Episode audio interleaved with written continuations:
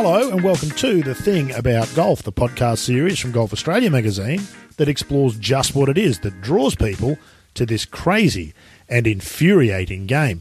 My name's Rod Murray, and I'm your host on this monthly journey where we meet golfers both famous and not to find out just what for them is the thing about golf. If you're new to the podcast, make sure to check out the archives. This is episode six. But on previous editions, we've chatted with Bob and Kathy Shearer, Barnbougle Dunes owner Richard Sattler, and golf course architecture publisher Paul Daly, among others. All of those have been fascinating interviews, and I must take this opportunity to thank those who've been in touch over the past couple of months to say nice things about the show. If you want to be sure never to miss an episode, simply subscribe in your preferred podcast app. That, of course, is free. And also make sure to follow us on Twitter at, at ThingGolf for updates about everything to do with the show. I mentioned that there'd already been some nice feedback, and I'm hoping we'll get more positive responses to this month's guest, who might be our highest profile so far, and is certainly one that I was keen to sit down with. It's not every day you get to chat with a two time Australian Open winner, particularly one with a terrific sense of humour, a knack for telling stories, and a down to earth approach that one doesn't always encounter in the top echelons of the golf world. It's no surprise that Peter Lonard is one of this nation's favourite players, equally popular among peers and fans alike. He's never had the prettiest golf swing, though it's certainly devastatingly effective, and he's never been the longest hitter or the best putter.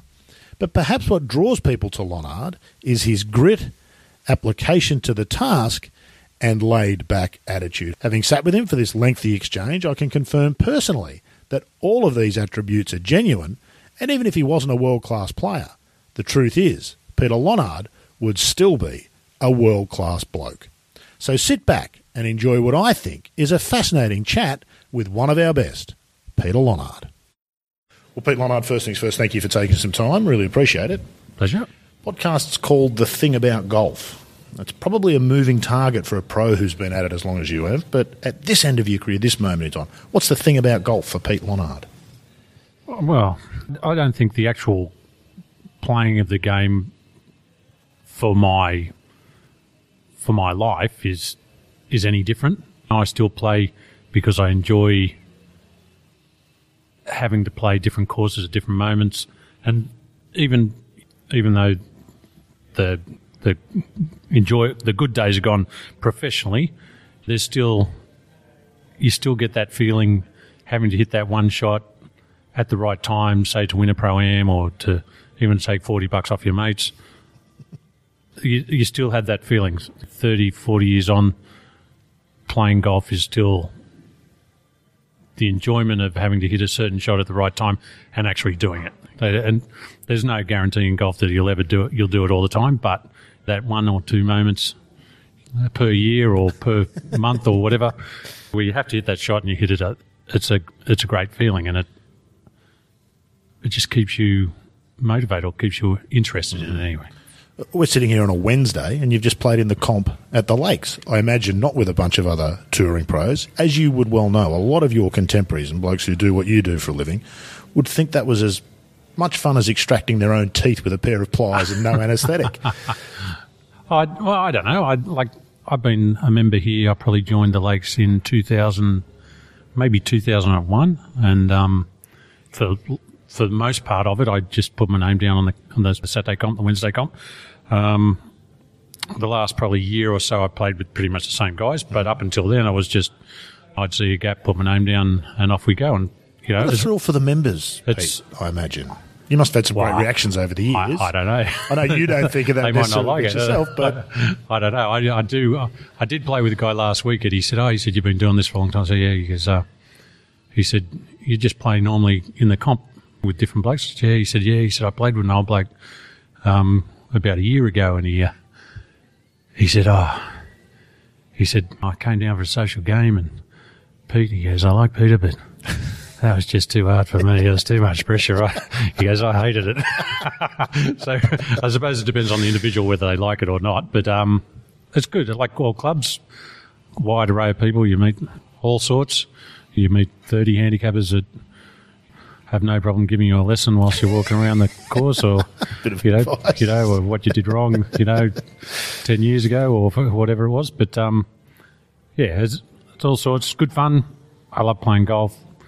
I think probably like now I'm a member here and at the Aussie, so at the Australian I probably play on Saturdays more often, and then play here on the Wednesdays. So, uh, and the rest of the time I just do a bit of practice and hang around. There's a lot of stuff about golf that's unique. That might be the most unique, might it not? I can't think of another sport where a top world class player can lob up with a bunch of amateurs.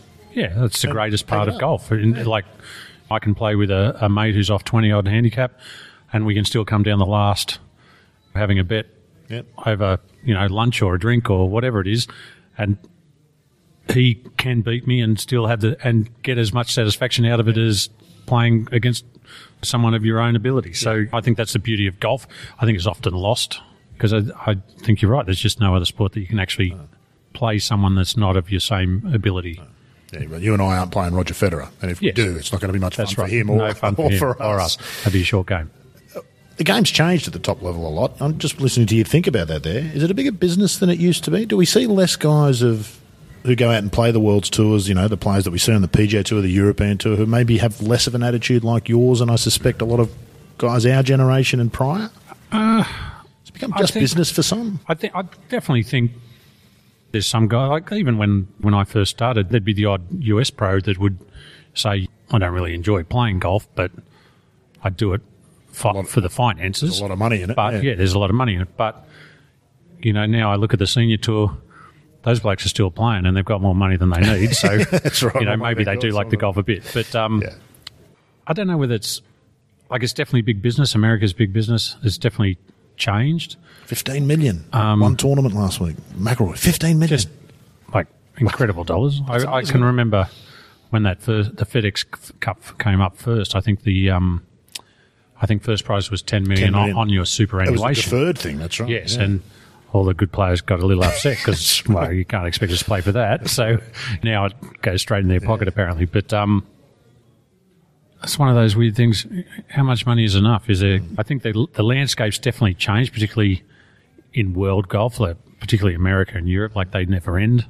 I think in the old days, most of the tours, yeah, uh, well, US tour and and uh, well, the PGA Tour and uh, the European Tour used to usually start about March, April, mm-hmm. finish September, which left a, a nice window for tournament countries like Australia or South Africa or even a bit in Asia. You know, left a nice window for them to operate.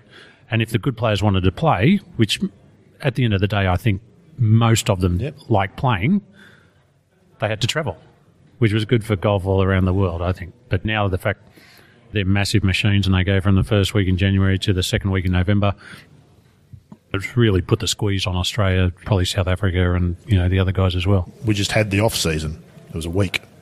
Yes, yes, exactly, and they're back on. Yes, back on again. Back to work. Yes, so it's a never-ending. It's just Yeah. just a big circle that just keeps going round and round. I suppose it's a good thing. It says there's a lot of interest in golf, but as you say, it's not necessarily a good thing for everybody. This will come out around the time of the Australian Open. We'll talk about the Australian Open and its importance to you Yep. a bit later. But we feel the effects of that, particularly with an event like the Australian Open, don't we? Which should be more important in the world of golf than it is.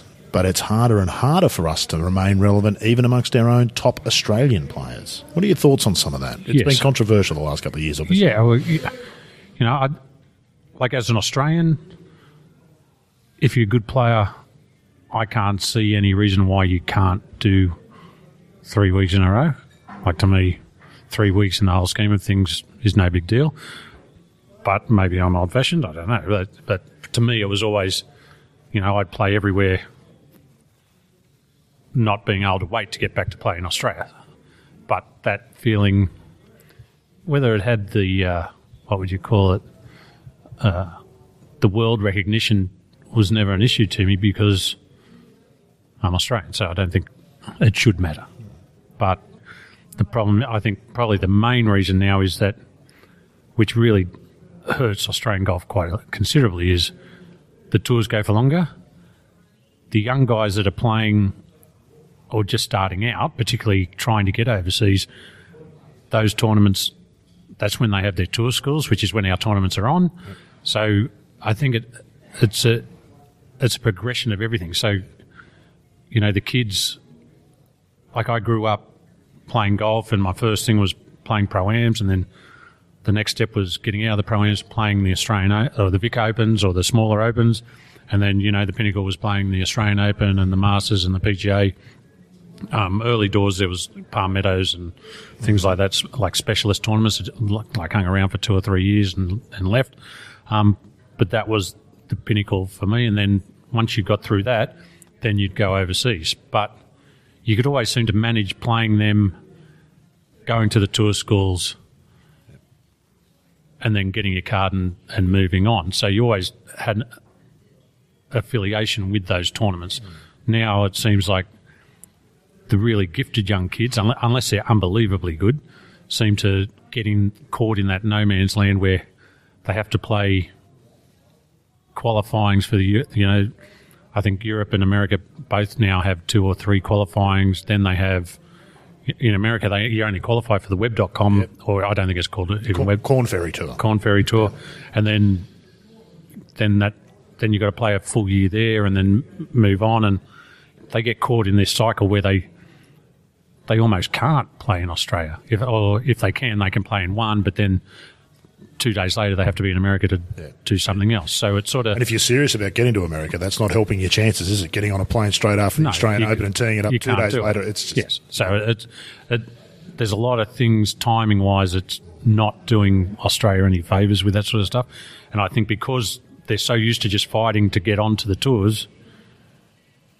that three weeks sort of gets blurred from the time they start, you know, and then all of a sudden they get their card, and then they don't have that affiliation or the the great memories of playing there and moving up the ladder. So um, It begs the question, I suppose, Peter. I wonder which does the more damage in that sense. The young players never developing their relationship with the Australian Open, or the big stars, our own big stars, not coming back to play it. Both, I suppose, don't help the tournament in their own Well, way. it but the- definitely plays a role. I, th- I think. I think the, the good players inspire the youngers, mm. the youngster guy, younger guys, and if the younger guys coming through now see that the big guys don't play, well, they'll start acting the same, won't they? You know, I, I, like it was almost unheard of in the years when I first started for Grady or Finchy or any of the guys not to play every tournament, pretty much in Australia, and um, and obviously, like we said, it was easier to do that yeah, then. it- it's different too. I mean, It's different.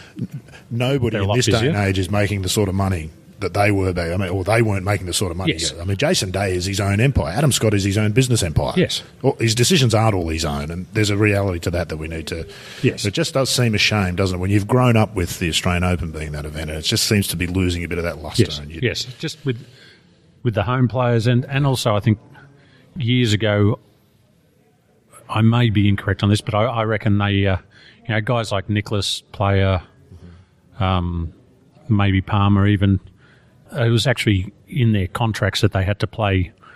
Certain tournaments around the world per year, and I that think this was being they- part of their deal. They all had a club deal, I think, and they had to play the clubs that were for sale here when they got here, and they got a cut ongoing. We were just talking about Yes. yesterday Oh, really? actually, Okay, yeah.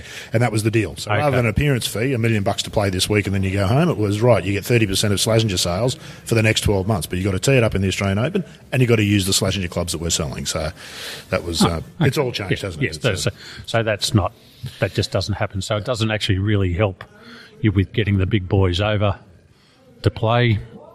Can you give them enough money? No, you up- just can't do it, can you? Look, Rory won 15 million the other week. What could you possibly offer him if he didn't want to come to Australia that would make it worth his while?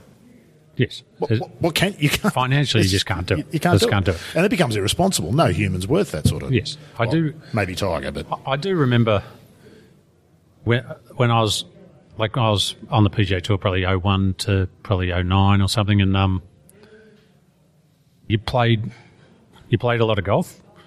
You played for a hell of a lot of money. Sponsorship money was off the charts compared to anything I'd ever seen anywhere else, and um, they would have pro ams and offer you a very good sum for a day's golf after a tournament. And a lot of the tournaments they couldn't fill the field, couldn't get enough players to play in them because of the money. But the one thing that they did that you could never get a start in was the first tournament of the year. They used to play the Sony in Hawaii, yeah. and they had a Monday pro am. And guys hadn't played for well, not that long, but maybe a month or so. But they used to have this Monday Pro Am, and what instead of money, they used to give you something that wasn't out yet. Oh. So the prototype to a Game Boy or Right, whatever, some I don't of do Sony those product. things, whatever yeah, those yeah. sort of things, Yeah, yeah. and that you couldn't buy, Right. couldn't get a start. It's amazing, isn't it? Yeah, like guys, you'd see guys knock, come and play a thirty thousand dollar pro am. Oh no, sorry, I got to go home and rearrange my sock drawer. and then all of a sudden you've got a PlayStation on, five hundred dollar PlayStation that you can't get out, can't can't buy. All of a sudden you can't get a start in it. So um, keep kids quiet. yes, Thirty thousand dollar pro yeah, maybe, don't. probably don't. But uh, yeah, so you, I think you've got to give them for the overseas player. I, I think Australia's got to sell the opportunity or something that you can't buy. So you've got to sell Australia rather than The tournament. the money. Itself, yeah, yeah, the money itself means nothing to them. And I'm sure if you spoke to every guy on the US tour, bar probably two or three, have you ever been to Australia? A lot of them would say no. Would you like to go to Australia? I'd love to go to Australia. So I, I'm sure there's a way to do it, but it's got to be on things that they can't buy or they don't know. Yeah. So I Let's not guess- bog down in that. It's, it's Yeah. not the ugly side of golf, but it's less fun than some of the other stuff Sure. that we're Yeah. that we're we're going to talk about. Yep. I, I guess the ultimate thing to say about that is money isn't always the best solution for everything. It Correct. creates as many problems as it solves. Yes, it would seem yes. I, I. I think there was definitely a sweet spot there for a while, Yep. and now the sweet spot's getting further and further apart. and Were you really born hard. too early? If you were twenty years younger, or maybe I wouldn't be any good. I don't know. The uh, I did hear one of the kids uh, or one of the old blokes oh, about a year ago. He was talking to one of the other guys, and he'd be about my age, probably fifty-one. Anyway, they said, "Ah, you know, we were just born in the wrong era." I was like, "You can't be serious, can you?" And they said, "What do you mean?" I said, "You got on tour with the the year that Tiger started." yeah, that's when the that's when the gravy train really started to kick along. It was like I said, don't worry about what they're making now, but Tiger was the he he was the capitalist for it all moving, you know, pretty quickly. So I think I've been pretty lucky. Right time. yeah. Wasn't all smooth sailing for you, of course, Pete. No. We all know the story of the Ross River Fever and all those sorts of things. I was having a poke around. I didn't. I didn't realise. I'm sure many don't. You did two years in Europe prior to the, the Ross River Fever. I always sort of thought Yes. you were in a, a PGA Tour of Australia player. Two pretty ordinary years. Yeah, yeah, yeah, it has to years, be yeah. said. I found some old photos of you too at that time. They're a very different shape to what you are now. Oh, yeah. I'm guessing the Ross River had Yeah. something to do with that. But what do you remember about those first two years there? I think your best result was a top, a tied tenth in one event over two years. And how important, perhaps, were those years later when you went back and you had a lot more success, obviously. Well, I think um, you know, I, I like I played no golf as a kid. I, I didn't play any amateur events, Soccer, I or think, I, played soccer, game? or and a lot of cricket and rugby league and all that mm-hmm. sort of stuff. So I had no real background in, in golf. Mm-hmm. So everything I learned was as a trainee, or all of a sudden I got I got out on tour and played pro ams, and uh-huh. so it was a, it was a it was a progression every time I got to another mm-hmm. level. Um, Steep learning curve, too, I would think. Yeah, it was uh, it was it was different. Like I was sporty, so it wasn't. I didn't find it impossible. I think um, the first year I became a trainee, I think. Um, well, I, I remember I played the Australian Trainee Championship, and I played with a guy called Ken Trimble, mm-hmm.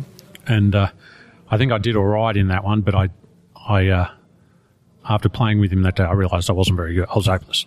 So I thought, oh, how am I going to fix this? I got to find a coach. I got to, I got to get all my ducks in order and and uh, go from there. So um, I was lucky enough to find a coach. Well, I went to Gary Edwin. Uh, he was um, down in Canberra in those days, and So, right from the get go, Gary was your. yeah, but that was my second year as a trainee. I went to see him. Um, th- I, I knew I wasn't very good, but I thought I swung it okay and all that sort of stuff. And um, as I found out pretty quickly, I wasn't. Very, my swing was horrendous, and Doesn't pull you know, punches, and- does he, Gary? No, and I liked him because at that stage, because he used video, and through cricket, I'd learned. I did most of my training with uh, on video, Okay. so that made you. sense to me. I I could see what uh they were talking about. And thing. So um, that next second year made great strides as far as playing my uh, as far as ball striking and all that sort of concerned. But then I once I finished my traineeship, then it was just to go play pro ams. Did all right there. I was never a great pro am player, but when I played four rounders, I, I seemed I felt far more comfortable because I'd have a practice round. I'd set it up. I was pretty good at um, you know, manoeuvring my way around the course and working out how to play it. And um, from the time I'd, I'd seen Gary and I realised the harder I practiced, the better I got. So I was a massive practicer. Um, once I finally got into the position to go to Europe, I figured, well, I'll go to the tour school. So I ended up getting my card.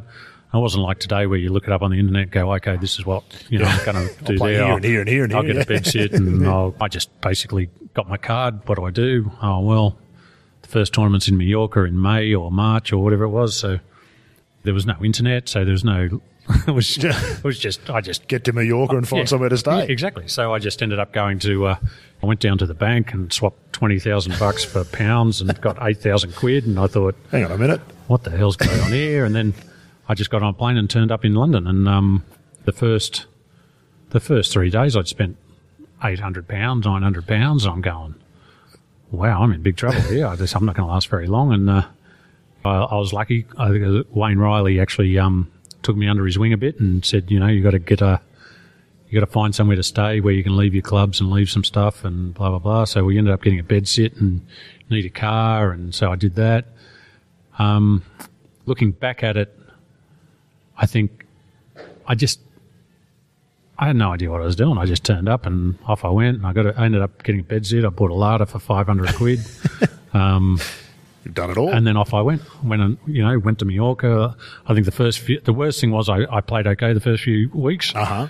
and then and then I slowly got worse. But I had nowhere to. There was nowhere to practice. There was no. So I had no backup for keeping my game in order. Whereas playing through Australia all all through those years, you know, I always had Oatlands to go back and practice, and, I, and like I said, I was a big practicer, so I'd spend every day. I'd either practice or go to the gym, and I'd practice all day, go to the gym at night. Then I'd go to the drive, Parramatta driving range at night, which I don't even think's there anymore. Probably not. And then, um, so to Europe, I really struggled. I, I just, Did you learn though? Do you think you learnt things there that still hold you in good stead now? I think it made me a bit tougher. I, and I, the initial thing was in Europe, I hated it because, like, all the older pros treated you like crap, basically. But what I didn't, what I worked out over the years was there's such a high attrition of guys that come in and don't la- and are gone the next year and they never see them again. So un- until you're there for a while, Don't get attached. you, yeah, this don't get attached. Yes, last. you might like right. this Exactly. one-eyed kid that he'll be gone. That'll Yes. be no good. Yes. So, um, you know, I learnt that later on, but Uh-huh. the first couple of years I found pretty difficult. Just away from home, there was no, you didn't have phones or you know, No, Skype or any of that you- stuff. yeah, It's, you go down the road and you'd be in a little red phone booth slotting one pound coins in there to say good day to your mum and dad. Or did Clates tell me if you wanted the footy results, you went to the Australian Embassy on Tuesday and you'd get the Melbourne paper would have arrived by then in London and then you'd, you'd be able to see who won the footy on Sunday and Saturday. Yeah, so it was like such a different, Yeah. you know, thing. And I, the at the actual second year, I actually could have got my card, but I didn't think I was going to get a start, and so I came home seven weeks early. And as it turned out, I got six starts. So, um, and then I think I missed my card by hundred pounds, maybe Lesson learned. something. Like, So, but yeah, so that was a lesson learned. Um, you know, maybe I was homesick. Looking back at it, I don't know. But then You might have missed seven. You might have missed all six Yes, cards. Who knows? yes, you you just know. And know. spent four grand doing That's right. it is the exactly. other so, side. of it you well. know, managing your finances and, and that. But I think looking back at it, the worst thing I, I was never prepared. I never had anywhere to practice and somewhere where I could just go. I had a place to go and stay, but I didn't. It's important to have somewhere to stay, but it's also important to have somewhere where you can just go and practice. for a practicer, if that if that's Yes, you, if, if that's what you do. then Yes. you, you can't sort of live without Yes. it. I'm intrigued. You said that. No, sorry. Just to go back, you said Gary Edwin was pretty blunt about you. At least he, you didn't have the Nick O'Hern experience. Who went for his first lesson? I think it was Neil Smith, his coach. And the first question he asked him after he hit a few balls, "Did you say you're a pro?" that was that was his introduction Is to his. Yeah, okay. Did you say you're a pro? No. Well, I, did, Um, I didn't quite get that, but I, I did have my Jack Nicklaus pants on, so maybe that uh, that that was it. How'd you end up in golf? We're here now, all these years later, but for a kid who didn't play golf at all, how did they start? It's an incredible journey it's taken you on in hindsight, I suppose, if it wasn't Um, part of your life before. Yeah, well, it was um, probably.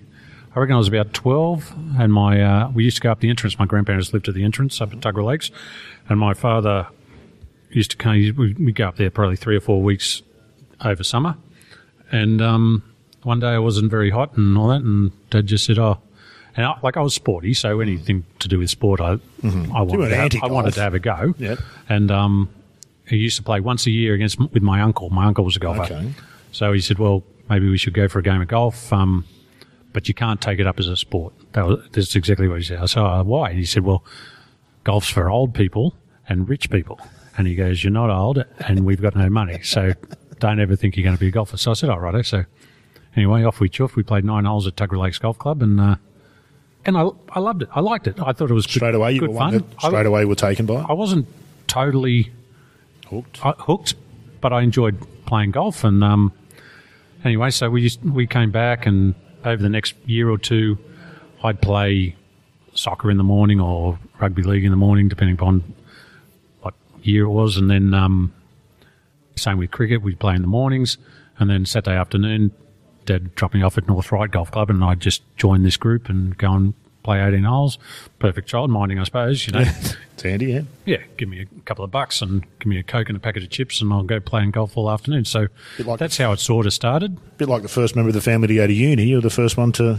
Yeah, start go to playing golf. golf. Yeah, exactly. That, that image of golf as a rich person's we still struggle against that today, don't we? It's interesting, isn't it? Because Yes. it's not the reality, is it? As you would have found fairly quickly once you started playing. Not compared to the rest of the world. Oh, here it's definitely like not. No. this is yeah, but um, it's like in the end, I became a, a cadet member at Oatlands Golf Club. Um, one of the guys that I played soccer with, his his family played golf and said, "Oh, there's this thing at Oatlands," so that's how I I started there. So we play every second Sunday on early early in the morning before the comp or something. There'd be like a group of cadets, and we go out and play nine holes, and I'd just hang around. And anyway, I just I played probably once a week from then on, um, without being a member anywhere, pretty much till I was about sixteen, and then it's going to sound ridiculous, but there was a uh, I, I reckon there was a TV show about Greg Norman on. It was about the time when he really played well, like out of his skin and with majors and all that sort of stuff. And they had a couple of um, like hour episodes on just Greg Norman. And I was sitting there one day and I said, "Oh, I'm going to be a golf pro." So I walked in to my father and said, "I, don't know whether I need to do the HSC. I'm uh, going to be a golf pro." And which was uh, over my dead body was his his reply. You're going to join the bank or join the uh, the insurance companies. I think it was the bank in those days. Dad worked in insurance for fifty odd years for the same company. So uh, yeah, he was pretty set in his way. You're going to get an education and. You know, um, I think my mum realised I wasn't that smart, so probably probably not the best option. But uh, anyway, so yeah, so that that was it. Um, How many careers do you reckon he launched, Norman?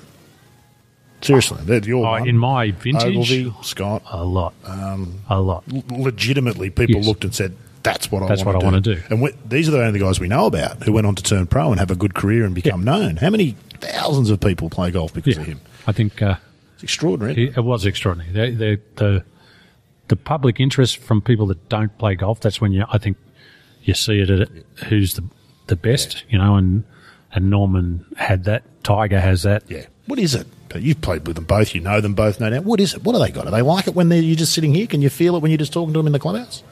Just normal guy. Like I probably sp- I've probably spoken to Tiger more than I've spoken to Greg, but just normal people. But there was something about them on the golf course, like Tiger.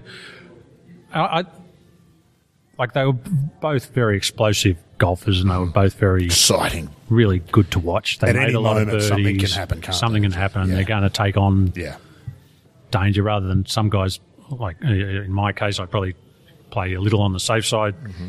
They don't seem to. They never seem to play on the safe side. So, um, I also think it was bigger in those days because if you wanted to see them, you had to go and see them. Absolutely. Now with the advent of Foxtel and all this sort of stuff, you don't have to go to see the greats. Whereas I think in the in those days, like that one hour episode that I watched, that was the only time I'd ever seen him. Unless I later on I went to a golf tournament and, And saw him watched him. play, and there were so many people that you couldn't see anything anyway, really. But that, I think that was the uh, that was the key. So uh, yeah. So anyway, so then I just I gave up footy and gave up a few things and said I'm going to practice golf, and off we went. And here. And did your dad ever come to terms with that? I'm sure later in life he must have done, but did he come to terms with the notion of you I- being a golfer? Kind of. Uh, after I had the Ross River, I had a funny thing. Yeah, like I, uh, I ended up. Uh, I came back. I didn't play very well, and um, I had a few problems with my eyes and bits and pieces, which I didn't know until I met certain people along the way that said, "Look, can I help you? Can I have a look?" Anyway, um, so when they when they fixed my eyes or my eyes got better, I started to uh, I started to play better immediately, and I um I got an invite to uh, the Singapore Open and a tournament in America on the PGA Tour called uh, Castle Pines. Yep. The So, um, Stableford event. Up, the in, up in the mountains. up in the mountains. You did it 400 yards up there, couldn't you? Yes. Fantastic Yes. stuff. So uh, anyway, so I was a club pro at that stage. Anyway, I was like, oh, got to find my passport. So you know, I'm looking everywhere, I can't find my passport. So I said to my dad, uh, "Yeah, you seen my passport?" He said, "Oh yeah." I said, "Um, where is it?" He said, "Oh, it's gone." I said, "What do you mean?" He says, "Well," he said, "You don't play on tour anymore." So what do you? I said, "Yeah, but where's it? Do you know where my passport?" is?" He said, "Yeah, I threw it out." I was, I said, "Why?" He goes, "Well, you're not a golf pro. You, you're not going to travel. You've got a job now. There's no need to leave Australia." I binned it. right. So, so I had to go up to Eastwood Police Station and uh, tell the sergeant, you know, when he said, you know, where's your passport gone? And I said, oh, my father threw it out. yeah, I had, I got, had one of those moments where he's sort of looking over his glasses. so you're telling me your father threw your passport? I say, yeah, that's exactly what happened. But uh, Just after the dog ate the homework. yeah, so I think, uh, you know, I, yeah, he was, through my time when I first started, he was incredibly supportive. And um, I did actually say to him years later, what, when did it change? And he, when did you say, okay, I'm going to support him? He goes, well, he said, well, he said, one day, he said, I find it hard to believe that you put such a nice sentence together, but you said, um, if, if I don't do this and give it 100%, I'll always, I'll always feel like I missed something. I left something out there. And he said, um, he said, that's when I thought I'll, Serious. I'll support you a bit and we'll see how you go. So, uh, Do you remember that? Do you remember saying that? Do you I can't remember that? saying that. I can, I can, re- I can remember the passport thing like it was yesterday, but the actual, I, I can't imagine I said something that you know Eloquent. that made such sense either. But uh, he, he swears that's where that was the turning point, and um, yeah, so uh, you know, and I was pretty good at mapping a course to get the most out of it, and I sort of really stuck to it. I was pretty, I'm pretty stubborn sort of person, so uh, yeah, so I think in the end he he accepted it, but I don't think it's what he envisaged my life to be. Did he ever think, even after all of his success, that it was a real job? Or was there somewhere deep down did he ah. think to himself, you can't play golf for a living? That's not I- a proper job. I don't know. I, I, you know, I, I like he was. I think he was very proud that mm-hmm. you know I managed to make something out of something mm-hmm. that I'm sure he mm-hmm. didn't. I was off a four handicap when I walked in and said, oh, "I'm going to be a golf pro." So even when I look back at it now, I think if some kid bloody said that to you, you'd like, be come like, on, mate. give Like you can't be serious, can you? So, you know, I'm sure. I, I'm sure he was proud of that, or managed me staying alive, or you know, still doing it. You know, 30 years later. But I don't think he considers it. It's not a real job. It's not a real job. Yes, he's just lucky. Yeah. Yeah, It's hard work. lucky It's to not be involved work. in that. Yes. Yeah. So, uh, Indeed. you know, I know the Americans have been it, but relationships with dads are funny things, aren't they?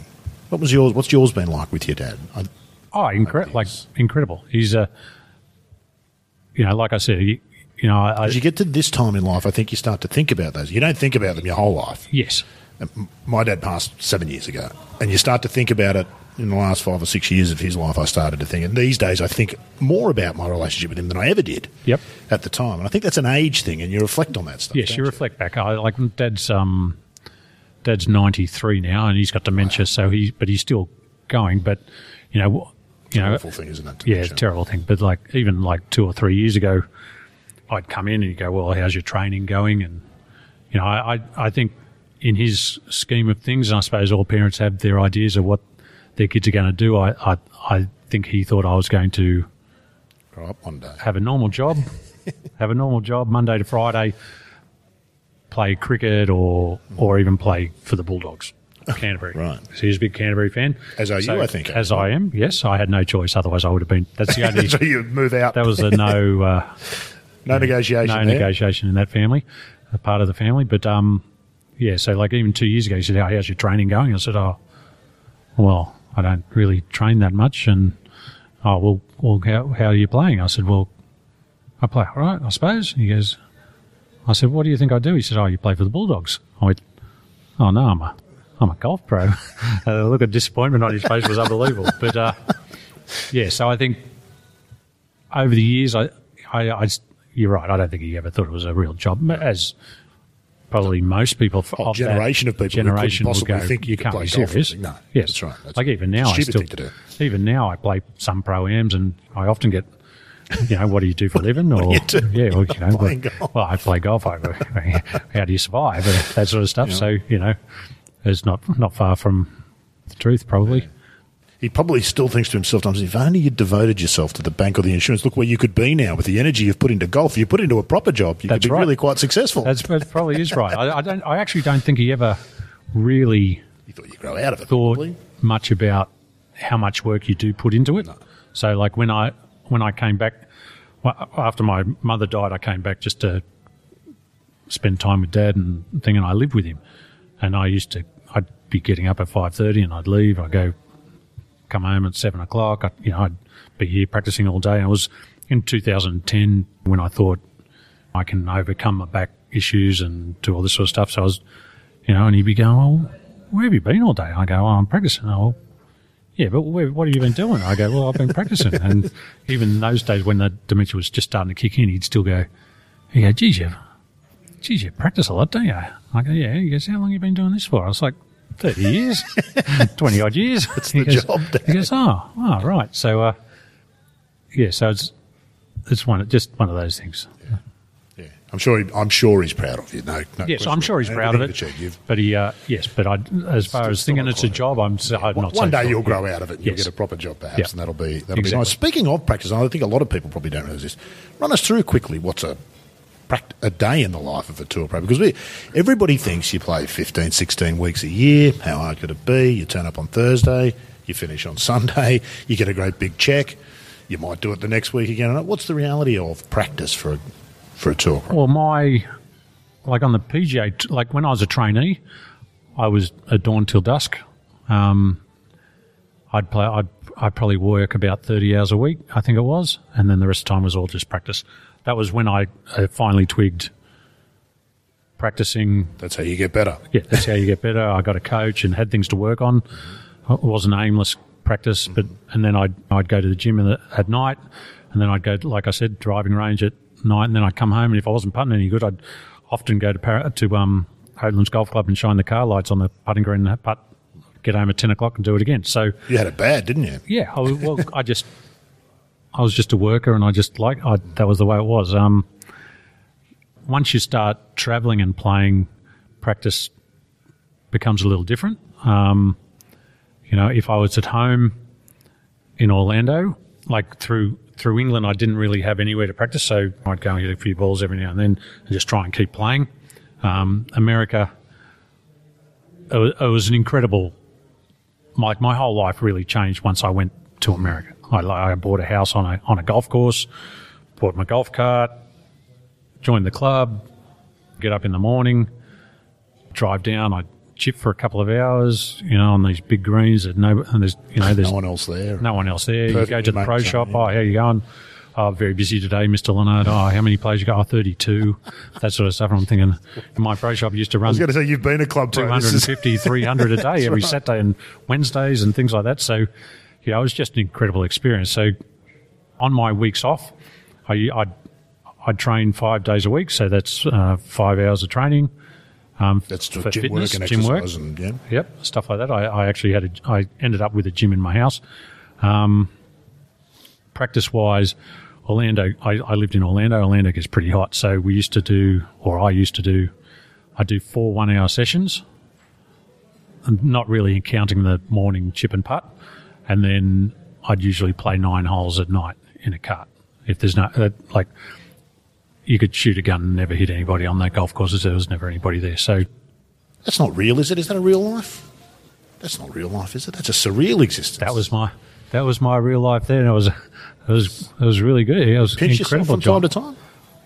Because you, had done a real job and had a real life, so you would have Yes, appreciated perhaps very what you had different more than some from others. real life. You do become very secluded from reality, I suppose, because Mm-hmm. you just do what you want to do. You know, if if someone's trying to get you to do something you don't want to do, you just broke No, them. that's right. See you later. So, uh, you know, it was an incredible lifestyle. It was like that for probably ten years, and um, and it's a lifestyle that there's not many places in Australia you can really get. Maybe Sanctuary Cove, maybe Mm-hmm. some, something like that, but uh, definitely nowhere in Sydney that you can We do don't that. do the gated community and those sorts of things they do in America so much here, do we? Which is, That's right. Which is I've is got to say, I quite like that. I wouldn't like to see Australia go that way necessarily, but who knows what'll happen in the Well, when I first moved there, I uh, I, went, I was living in England at the time, and uh, I said to uh, Paul Gow, I said, "Where where do you live?" He said, oh, "I live in um, Orlando, in Florida." I was like, "Oh, that's where all the you know Norman and that lives." And he said, "Oh, not anymore. They've all moved to Jupiter and all this sort of stuff." So, I Ball said, "Is it any good?" And yeah, and I said, uh, "Any good?" He said, "Oh, yeah, yeah, good." So so anyway, so I, I'd been playing there for about eight weeks, and uh, originally I was just going to play a little bit and go back to England and play in Europe, and but I just got on a bit of a roll and it kept going, and so I thought, oh, I'll buy a house here. So I said, right, oh, so I went to uh, went to Orlando and I phoned up the uh, first real estate agent that I could find in the book, and uh, I said, oh, hi, I'm you know I'm looking for a gated community. And she said, oh, we don't have them. I said, oh, no, I'm sure you have a gated community. She said, no, no, I've never heard of them. So anyway, so I'm going, oh, no, I'm, I'm sure. I've been to places. They're, they say they're everywhere. Everywhere you drive past. Yeah, there's a there's gated communities everywhere. She goes, I, I'm, sir, I've never heard of such a thing. And I'm going, I said, a gated community, you know, with the big gate at the front that opens and shuts and you have control. And she goes, oh, gated community. I thought you were saying gay community. so, so that was my first start in America. I was like, no, no, no, gated community. So that was my first. So every time somebody says gated community, I think of that. But, uh, yeah, but uh, yeah, once I got into the lifestyle, it was just incredible. Yeah. Incredible place. When you look back now, do you think about that much? Because it's a very different life you have here Yep. to that. Um, I don't look back at it. I have lots of m- different memories about playing and certain things that are just off the charts as far as doors that open just because you played golf.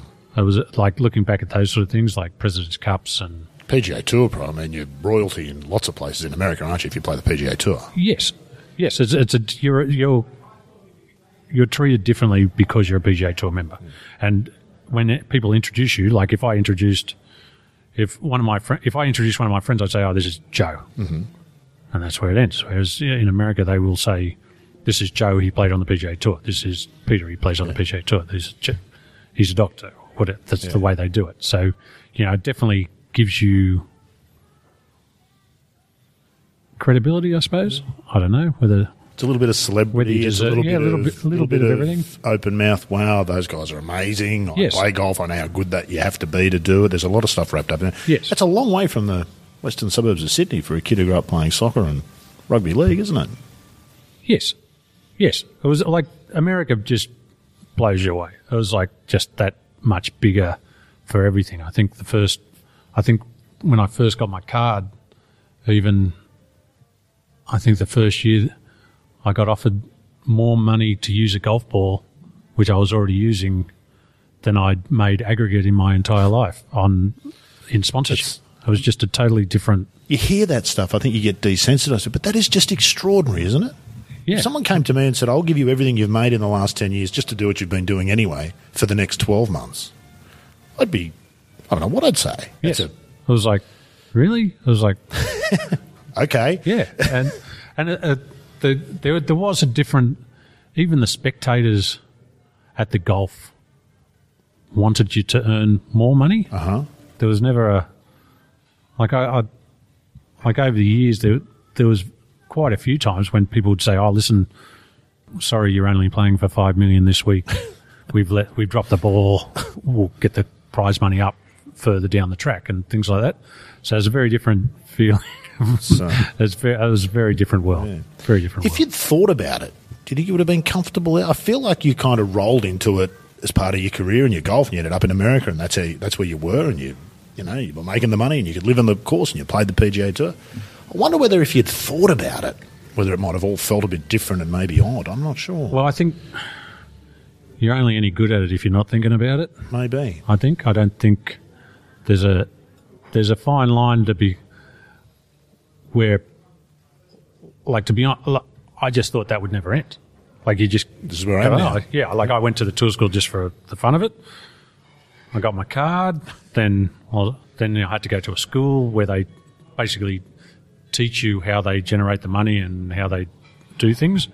Um, and then, you know, all of a sudden they say, oh, we have a superannuation thing for the golfers. If you make 150 cuts or if you win a tournament, you're a fully vested member, then you can. It's a pretty good deal, too. That's It's an incredible deal. Yeah. And um, that's when I started to go, oh, Hang on a gee, minute." this sounds, this sounds all right, superannuation. Because I, I always remembered my father, he, like he was very careful with his money and Mm-hmm. superannuation was one of those things that he was all over me about from the time I was like 20. Mm-hmm. You know, you got to look after yourself for later in life and all that sort of stuff. Because the figures are staggering. They're, they're, they're eye opening even for the players themselves, I would imagine. I mean, the first time you wake up and look in your bank and see something with six or three Yeah. zeros behind it must be a, oh, Jesus. Well, it just you don't have to touch. You don't even look at it. It's like I actually forgotten it was there in the end. Like when I when I lost my card in 2010 uh, nine, I think it was. Um, you know, when I turned 45, I just started getting these checks sent to me, and I had to. I said, "Well, where are these coming from?" And the bloke goes, "Oh, this is your superannuation's kicked in." So uh, I was like, "Oh, really? Do I? How much do I have?" And it was a nice bonus.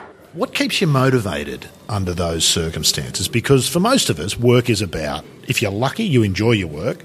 But the truth of it is, if you don't get the check at the end of the week, you can't keep doing it. You're going to have to go and do something else. That's how most of us live.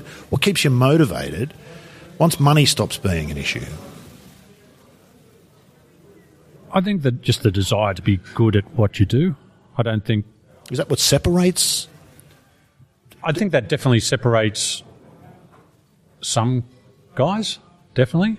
I, like I, I've always, I've never really thought about it in my case, but you know, guys like Tiger or guys that have won hundred million dollars. Why did he come back from that scandal? Why is to he- put himself through all of that? why Why he- would he? He didn't have to. He could have. Yes. He could have retired. But I, I think mentally you're just, or even f- from the, the day he started, like his first contract was No, seventy 60 million dollars, 60 that's right. sixty odd million, was it, or something? and he didn't have twenty in his pocket to buy a pizza. Yeah, and I'm thinking, how does he go to practice? How does he get up in the morning at six Yeah. o'clock in the morning and practice all day till dark when he's got that For money? what? What's he doing it for? Yeah, why? It, it, all of a sudden, money's you just too, wiped it? the figures are different, but that's you too, isn't it? That's what, is it addictive? Are you hooked? Are you addicted to golf, something, or the competition, perhaps? Well, I think to me now, that's my lifestyle. I've done it, what, 30 odd, 30 years now. And um,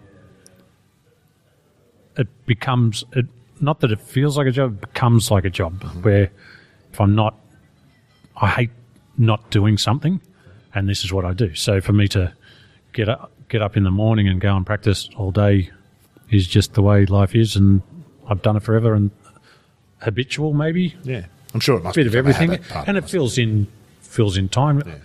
Everybody who I know that's retired, the first thing they say is, oh, "You're a long time retired." and Well, there's two types. There's those, and then there's the people who say, "I don't know how I ever had time to work." They're the other Yes, type of yes, retirees. They're yes. the two types of people, yes, I think. yes. So, like my father, he retired.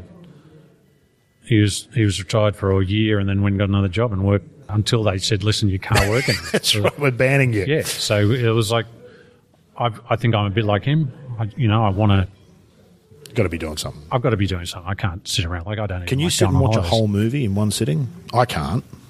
Oh, I can watch a movie. I, I'm not not to the stages of my cat. I've got a caddy, and he's he's been caddying for me for about four or five years now, and um, like he'll he'll watch movies all day, every day. back but. I can't do can't that. do that. I'll watch one movie and then I'm out. and I've got to get do up something. and go and walk. I've Yes. got to do. I've got to move. Yes. Yes. You've got to move. Yeah. Of course, Pete. One of the things that's happened for you in the last couple of years is your own child. Yes, we had a little accident. Cha- changes life a bit, doesn't Oh it? yes, that's that's really changed the focus off practicing. There's there's actually been a couple of times here early on when I came up to the range to hit some golf balls. I thought I might just go have a sleep in the locker room, and, which I've never had that feeling before. But uh, yes, it's it's it's interesting. I I've got to say I take my hat off to any kids that have them while they're on tour. Mm-hmm. And like on the PGA Tour, it's a little different. You know, they all have nannies and Yeah, but still, they kids still cry rooms, and they but- cry for you, and they don't want you to leave. And but they're very there's all that- time consuming and thing. It, it, it's been an interesting ride so far. She's like two weeks old, two month, uh, sorry, twenty two months old, so nearly two. So she's uh, Well, we're just get into the fun part. They uh yeah, she's stubborn as hell. So she's Bit of you in her, you think? she's me. Yeah, she's massively me. You probably deserve that. Yeah, it's going to be there's going to be a payback. There's no doubt about it. It's a uh, yes. So we've, uh, but she loves sports. You know, I take her to the I take her to footy Bulldogs games. Is that a rule for her too? It's Yes. Bulldogs or you move out. Bulldogs or nothing. Yep. Bulldogs or follow AFL. I Yeah, or suppose. do- or do something else, that's something right, like that. But um, so far she's uh, she's on board. She uh, she'll wear all the Bulldogs kit and won't take her eyes off the game and that sort of stuff. What does change? I mean, golf becomes, I imagine, way down the list of thinking after as work does for most people once you have a kid. What does sort of change? What changes about your own perspective, perhaps? And do you feel like work slash golf for you now is a different thing? Do you approach it differently? Do you think about it differently? Is it true that double bogeys aren't as important anymore? Is it? Uh, you're just bristling at the mention of double bogeys. So maybe that, Yeah, maybe no, that I hasn't changed. that. But uh, I, well, I think I've I've had Yvonne at the time when I know my golf career is limited, so I probably got at best three or four good years left, um, as long as I can keep my back going and all that sort of stuff. Um, so, you know, part of me wants to play more Because the window's closing. because the window's closing. Um, but it's a whole different world as far as I want to play. Obviously, the bigger money, particularly for seniors, is overseas. You know, can I do it with the family? Can I?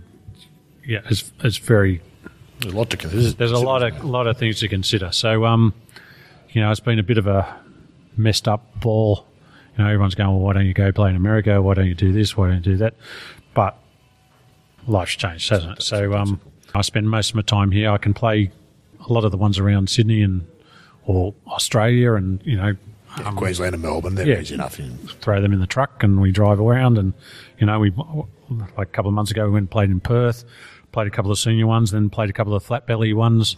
I actually trucked my truck over to Perth and we, Okay. we drove all the way up to Broome and Port Oh, Hedland nice. and Combine a holiday with it, a bit And of was, It was great stuff, fun. yeah. It was really good. It's still hard work, but, you know, it was good that we were all together and, What's the truck, by the way? I was going to ask you. oh, it's just a, a four wheel drive, um, it's like a Colorado, I suppose. Right, okay. Yeah.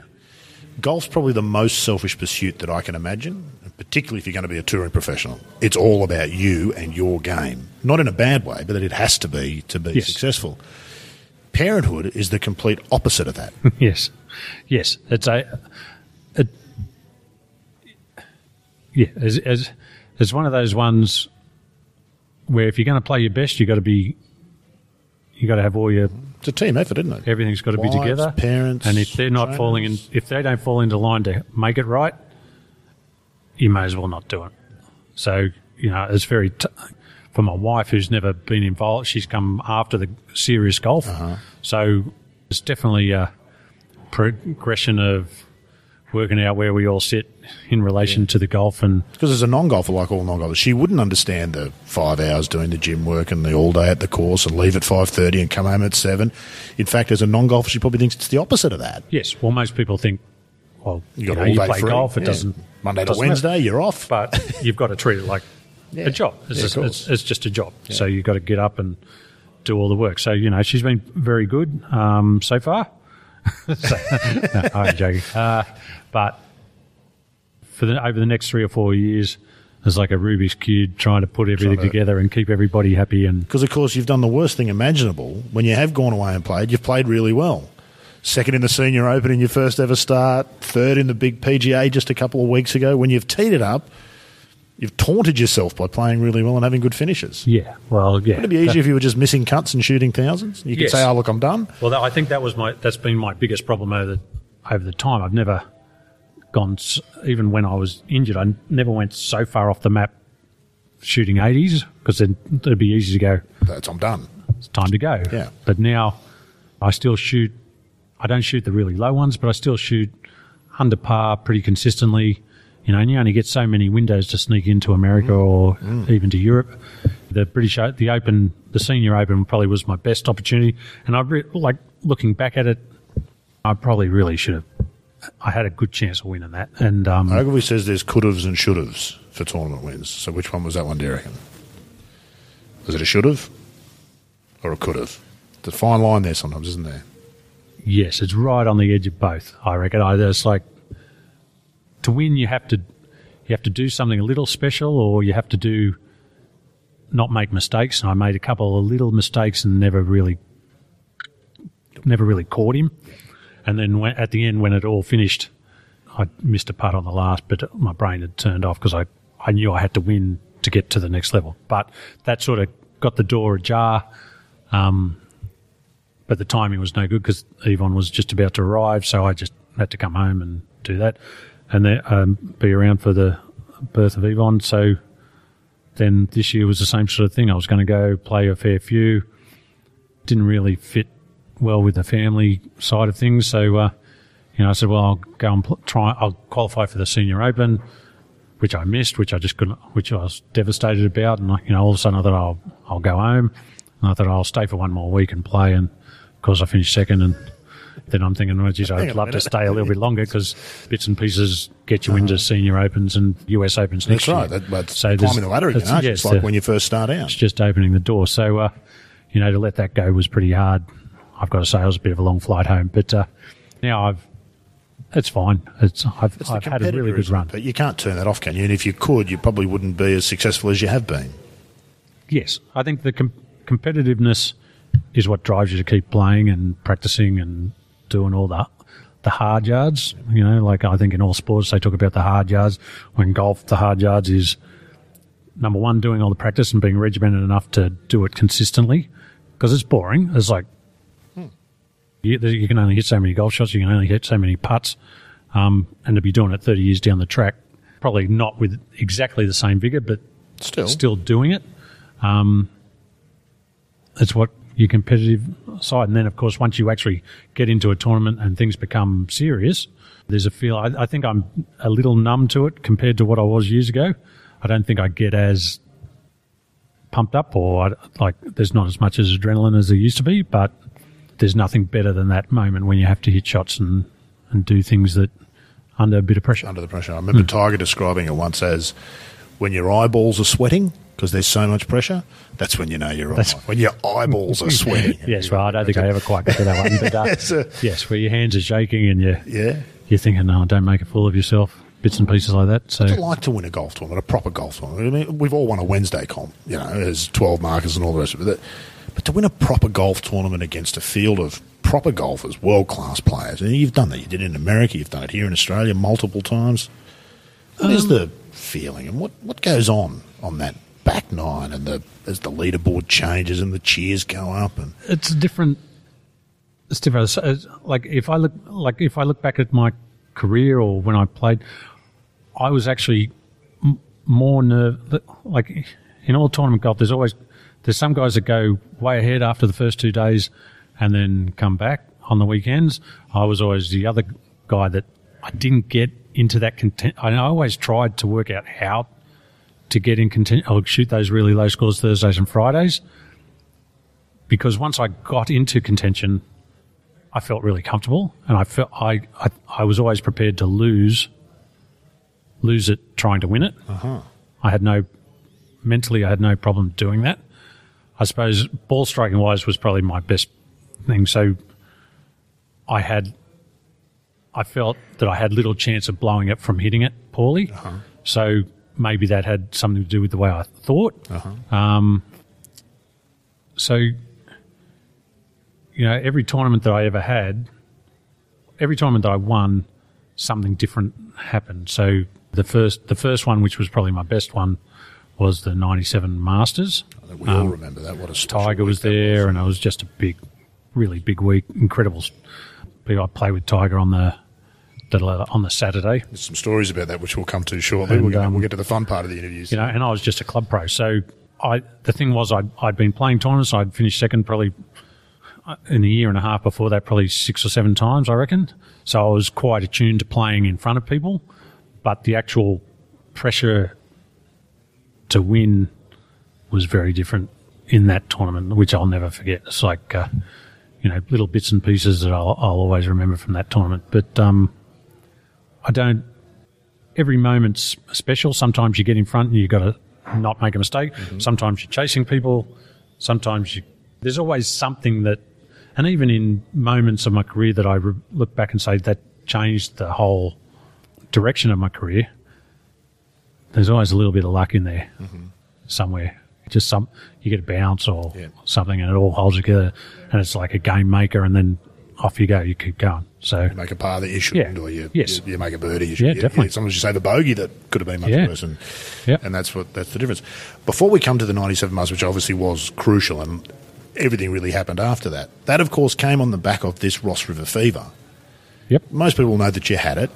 What was it? We heard horror stories of you ballooned to 130 kilos that you couldn't drive your car to the doctor without falling asleep at the lights, that you couldn't drive a manual car anymore because you didn't have the energy. Is there any truth in any of that? What was Ross? What is Ross River Yeah, it was. It was like a ho- like it wasn't a horror story. Uh, So the Ross River was basically an uh, gave me arthritis. That was the first symptoms that I had. Um, elbows and shoulders, and Yeah, how old were you at the time? You're only young. I was 24. Four? Yeah, I was super fit, really, Yeah, athletic really, fit, really yeah. athletic. Um, I'd been, I'd actually gotten to the stage where I, I was training a lot, and it was funny enough. Before that, before I went down with the the Ross River, I actually, uh, I had a fitness test, and they, they'd actually said to me, your, your body, your, your body fat is lower than a triathlete, Right. so you're too too low. Too late. You need Yes, to. if you get if you get sick or a virus, it's going to really knock you on your, Oh, okay. on You your won't, backside. have, you won't be able to fight. And of course, like in those days, same thing. No internet, none of that. So you know, I'm thinking, well, surely the fitter I am, the better I am. Mm. So anyway, sure enough, two weeks later, I get a bit of a sore elbow. Don't really think much of it. Get on the plane, go to England, and uh, by the time I get there, I can't move my arm barely, and I'm getting these headaches that are just off the charts. And so anyway, so getting a tropical disease in London. no, On top of the diagnosis list, is it? No, no, yeah. So, you know, I go to the doctor. The doctor says, you know, there's nothing wrong with you. Look at you. Look how fit you are. Yeah, a bit of a hypochondriac, this sort of stuff. So I took a week off, couldn't walk because it got into my knee, like my knees had like arthritic sort of thing symptoms again. And uh, that went for three months and then it disappeared. No problem. Went back to golf Completely again. disappeared. no problem. Everything went back to normal Wow. And uh, that was fine. And then uh, I played. I think that was the year I missed my card by hundred quid. And then the last couple of weeks, I got uh, like a cold, and it all came back again. And then it hung around for about a month, the arth- the arthritis side of it. And then one day I woke up, it was all gone, and I just couldn't think straight. Like just had no. So it was like a chronic fatigue sort of Right. sort of thing. Um, and then that was it. So I, I couldn't do any. I, I was just exhausted. So that went on for probably seven or eight months. Tried everything, you know. Um, And did you know during that? Did, had you been diagnosed in the meantime that it was Ross River? Well, the, the original sure? one was Ross River. Um, and then later on, the doctor said, "Oh, listen, I, you've got." I think he called it yuppie flu or something, which was chronic fatigue, which Right. supposedly was chronic fatigue. So when he said it, I'm thinking, well, I'm not much of a yuppie. I would have called myself a yuppie, Right. but anyway, so so I was just yeah, it just flattened me for months and months and months, and over that time, I put on 35 kilos. So I went from I was 80 kilos, I went to 115 kilos. Wow. Um, tried all sorts of things like vitamin supplements, injections, all sorts of things. What's causing the weight gain? Is it because you're eating to try and Well, get I energy? don't- or well, in those days, nobody really spoke about you know what you were eating or any of that sort of stuff. So I had more spare time for starters. So, and I, I, I reckon I craved the sugars in food because it made me gave me a little hit for energy, yeah. five ten minutes. I felt great, and then I'd go back to normal. So I just got bigger and bigger, bigger. I didn't even know, like I didn't notice it, but. Uh, Anyway, so it was quite noticeable, apparently. You'd think. So, uh, yeah, so like even when I came back, I felt okay, and it was like a general progression. I, you know, I'd walk one hole one day, two holes the next day.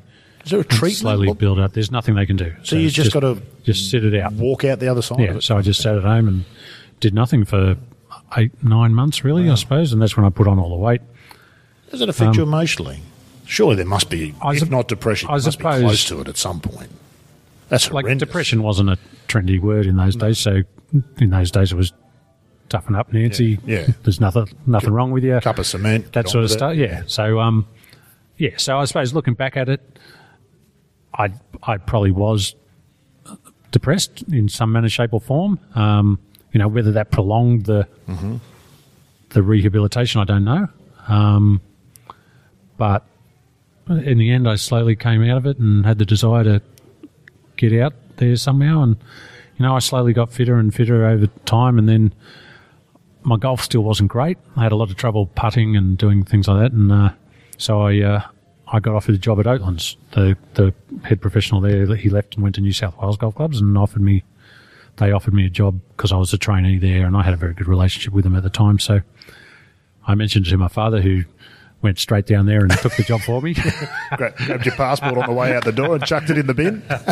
yeah. So uh, yeah. So anyway, so I was very, I was lucky enough. I took it, um, and that went really well. F- And you know, in the first year or first probably six months, there was a doctor. There was an eye surgeon, um, ophthalmic surgeon there, and he Great came, thing about being a club pro, you've got every doctor imaginable in the Every- membership, haven't you? Everything incredible. so he came in one day and said, "Oh, listen, I don't want to make business for myself, but what you had can really affect your eyes." Um, everyone says because I was playing the Wednesday comp with the members and that, everyone says you're the worst player they've ever seen. Maybe it's your eyes. If you want me, I'll have a look at it. So I went in there and he said, "Yeah, sure enough, your eyes are terrible." And he sent me to all these experts, like eye exercises and all this sort of stuff. And um, over a couple of months, they they improved a lot, and my and my golf really came came good. I started, you know, shooting good scores only in the Wednesday comps and that. Yeah, well. And um, and then as it turned out, I'd somehow in those days top hundred kept their card in Australia. Top sixty was exempt. Top hundred maintained your membership to the PGA. Status, yeah. So uh, somehow I ended up 99th the year before, and uh, which gave me a chance to pre-qualify. And I asked the cl- like because I was playing so well in the members comps and that the members said, "Why don't you go and try and qualify?" So I went down the Australian Open and qualified, and then finished Metro? Uh, Westwood win it at Metro? uh, Kingston Heath. It was 95? Metro was no, that would have been uh, Metro 97? Yeah, uh, that 96 no, it was Kingston Heath. It was Kingston Heath, the first Australian Open that I played. So that would have been ninety Five, five. I reckon. Yeah, Norman made headlines complaining about them watering the front of the 17th green, if you remember that. There was a huge stink about it. Is that right? Out there with that. Graham Grant and the TV cameras on him and Norman Actually, you yeah, are right, You yes, know, it was all soft down. You can't bounce it in here. It's not like the rest You of the bounce course. it in. Yeah, it was yes. fantastic. No, Yeah, yes, you great are stuff. right. yes, so uh, that was the, and then I just kept making cuts, and all of a sudden I've got my card, and you know the members got into it so much. When I came back, the you know the committee said, "Oh, why don't you just do it again?" It's good for the club too, isn't it, to have Well, it actually a good player generated a really good, Sure. you know, a lot of interest in the club and you know morale and all that sort of stuff. And so, so off I went, and then I just started playing better and better and better. And then I go back to the club job for six or seven months, and then go out and I somehow maintained to keep doing it. And uh, And it all we turns went. on that tiny little being 99th instead of 101st. Yes, Might have been a couple hundred bucks. yeah, probably that most in, that, in those days. Yeah. So it was a, you know, th- Funny thing, I, life. isn't yes, I look back at that that moment, and then even the, the the first Australian Open that I played, I was going to miss the cut coming down the last couple on the, about the sixteenth hole, and uh, I was right on the cut line. I sort of hooked a second shot, and it was it was going up against the fence and hit an auto bin and bounced out, and I chipped it up to a foot, tapped it in, par birdie to make the cut on the mark. I shot eight under on the weekend, finished top ten. Off we go. There's your- so Your the career starts. As it it. turns out, 30 That's years where it all started, yeah. career starts. It's quite amazing. isn't it? so yeah, The 97, obviously, the Australian Masters was a really special week, and I think we all remember it from watching. It was It's one of It those incredible, yeah. fantastic stories that Yeah. guy steps, it's not quite, but the narrative, guy steps out of the club pro shop and wins the Australian Masters with Tiger Woods in the field. Yeah, yeah. It was a, uh, you know, all the questions were, Hell of a thing to be a part you know, of. what's it like playing, coming, you know, playing for second spot? I remember, I think they asked Allenby that, and Oh, he, he threw the toys out of the cot or Oh, something. big time, yeah. Yeah, so it was a, uh, He's just another golfer. he yes, uh, and uh, after playing with him, he, he wasn't, He wasn't another golfer? He, wasn't really a I want to ask you about it because you did play with him on the Saturday. A couple of that's a hell of a thing to do any time. But what was your memory of that? I think a couple of funny things might have happened. Yeah, I, uh, well, I, I over the ye- over all the years when I came down to Melbourne, I used to stay with a family that used to put me up, and uh, you know, for years they'd been following me. There was a group of guys, that three or four guys that would come out and follow every game. You know, whether I was last in the field, first in the field. Well, I, I was very rarely first in the field, but last in the field, they'd come out and watch me anyway. So, Masters, all of a sudden, I'm I'm playing really well, and I. Uh, there was a there was a couple of, there was a lot of stories about that tournament because it was uh, actually the first tournament I took my parents to. Uh-huh. Um, even though I played a lot of tournaments, and they don't like going to tournaments because they don't want to make me nervous and all this sort of stuff. Hiding behind trees, all that sort of That stuff. stuff. That's my mother. Yeah. So uh, so Every anyway, so mother, I think, Pete. To be honest with yes, you, probably yes. So uh, yeah, so that was quite something, and then you know I put them up at the at the Como Hotel, which was a pretty richy hotel, and, cheap. That's right. and my parents were very Down to earth. down to earth and you know wouldn't waste money. You know, live well within their means. And uh, what do you think of the Como, Mum? Oh, it's a bit dirty and derelict, isn't it? Uh, so what do you what do you mean? She goes, well, there's no furniture because it was one of those trendy sort of joints. I said, oh yeah. She, I said, yeah. I said, I think that's the way it's supposed to be. And she goes, oh, and I'd never stayed in a hotel like that, so I didn't know. You're just pretending. I had no idea. That's right. And she goes, oh yeah, but there's you know there's people hanging around there. It just doesn't seem quite right. But anyway, so what had happened was Kiss were in town that week, and Kiss had booked out the top two floors, and so it was all just Kiss Right. like Long rocker- hair, yeah, long hair, faces. studded belts, and all this sort of rubbish. Earrings in the nose. And the other one was Bruce Springsteen was in town as well, so we had another floor or something. So, yeah, so I probably didn't pick the right week to have the coma there, but anyway, so that's fine. So that was good. And then after the first two rounds, I shot eight under. I think the leaders were like fifteen or sixteen under at the time, and I was the same score as Tiger. And my mates were going, "No, Was that a thing even then? Because he hadn't won the US Masters then, obviously. I don't think. It was before. uh, no, it was before. Was he won February, after. Yeah, it was in February, so it was just before he won it. It was a big deal. He played the Oz Open the year before, and he was the next big thing, but he wasn't there yet. Yes, he hadn't quite No, but he was still big, so it was a thing. Yes, he was. Well, he was known to everybody as the next, Yeah. the big kid coming through, and he's going to be unbelievable and all that sort of stuff. And he used to hit it so much further than everybody else to start with. And um, Nothing of him either, if I remember back then. oh, you skinny, skinny kid. He'd been 60 Yeah. kilos if he was Yes, lucky. and he uh, and my friends were going, no, please don't be playing with you know Tiger for for once in our lives. You're right up on the field, and now we're not going to be able to see anything because you're playing with bloody Tiger. So, you know, there was a big uh, you know hoo ha about that. So in those days, you used to have to phone the tournament office Friday night, and you know, hi, it's Peter Lonard here. Um, uh, I can you can I have my time, please? I'm off at I'm eight under par. So yes, Peter. But you had to tell them. Yes, so you, you tell the lady at the thing, and she'd scan the thing, and she, oh yes, uh, Peter, eight under, that's true, that's right. You're you're playing at uh, eleven fifty or whatever it was, and uh, I said, oh, can do you think you could tell me who I'm playing with, please? Oh yes, you're playing with uh, Tiger Woods. I was like, bloody hell, all right, okay, that's fine. I don't know whether playing the Wednesday comp at Oatlands is really preparing me for this, but okay, no problem. So Had you seen anything of him before that? Had you seen him on the range Just- or seen him hit shots anywhere? I hadn't seen him hit any hadn't shots. right. I hadn't seen any. I, like, oh, the papers were just covered Sure. with him. But you've played um, with world class players. I'd, you're not to. played with a few players, but like couples. you're not going to be blown away like- by this kid, Yeah, so I was, He's I was good, sort of semi-ready, Yeah. but he had another. He was another level. So anyway, so that's fine. So my first mistake was I let him walk to the first tee first. Right. So off he chuffs, and there's uh, hundreds, thousands of people. Oh, The- that- the place was just chockers, and they had a little putting green behind the clubhouse, and then they had the first tee. So anyway, so he's at the tee now. I've got to get to the first tee. I was dead set impossible. It's like, excuse me, excuse me, excuse me. What? I've got, to play with this guy. I'm on the first tee. So finally, you know, we get there. You know, my friends have been complaining all day, all night about we're not going to bloody see a thing. And I walk out on the first tee and I, I look backwards and my, uh, I, one of my closest friends that I'd been staying with forever, he's a, he'd probably be five foot tall. I don't know how tall, but he's a little shorter. and he was the one complaining the most.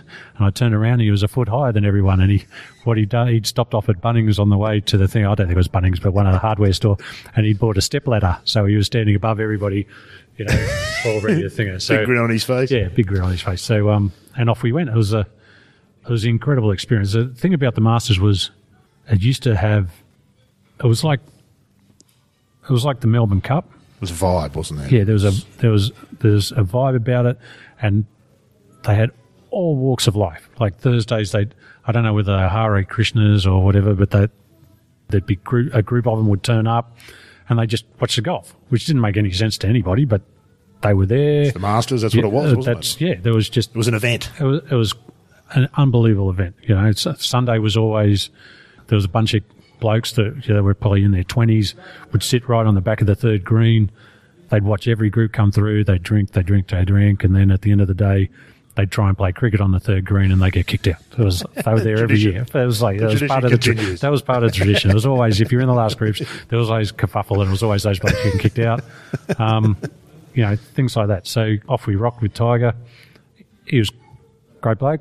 There's a professional respect, isn't there? I mean, Um, yes. you know, he's, Yes. he's no better than you in, in your That's arena. right. Yes. You're both pros So- and you're both trying to win. Yeah, so we, I, I, I can't remember a lot of it. I, I remember, I do remember we the, about the sixth hole, six, seven, eight, nine. Sixth is a par five that runs down the road, and um, it, was, it wasn't that windy that day, and I'd hit my driver, and I think he hit an iron, and we were right next to each other. So his his one iron went about as far as my driver, and we were still using the Balata golf ball. So Is that unusual? For you? I mean, you would have played with a lot of guys. You, you weren't short, were you? Would, was that a bit of a.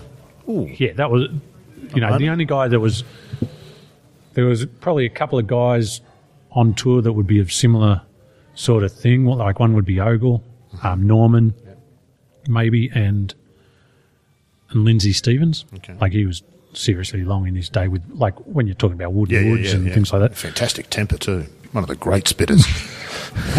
yes, well, luckily I never saw that. They, uh, but yeah, I'll so tell we, you a story about him shortly, which you'll really enjoy. Yeah. So, yeah, so we had like 228 yards to the hole, I remember it. And so I hit my one iron up there to about 10, 15 feet.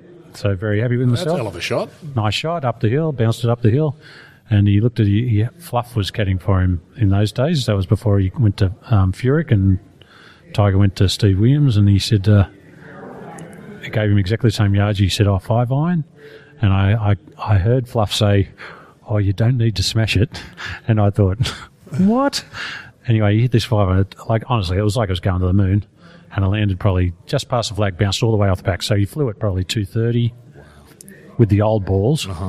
And then he chipped it in for Eagle and he's running down and Fist pumping. fist pumping that fist pump that he does, uh, and the like the hairs on the back of your neck was standing up, and I'm thinking, oh, I don't know whether I'm going to be able to putt the next one. Oh, You become a spectator, don't you? Well, yeah, yeah, I was. It was uh, incredible. So, uh, and then the next hole, he, there, there was like a the seventh hole was a par five that's just surrounded in tea tree.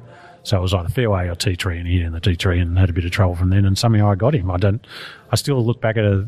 I can't remember the whole day, but I, the fact that I actually beat him, I can't work out how it happened. It doesn't make any sense, but I managed to, and it was, it was a, uh, it was probably a feather in my cap that I never got to feather again.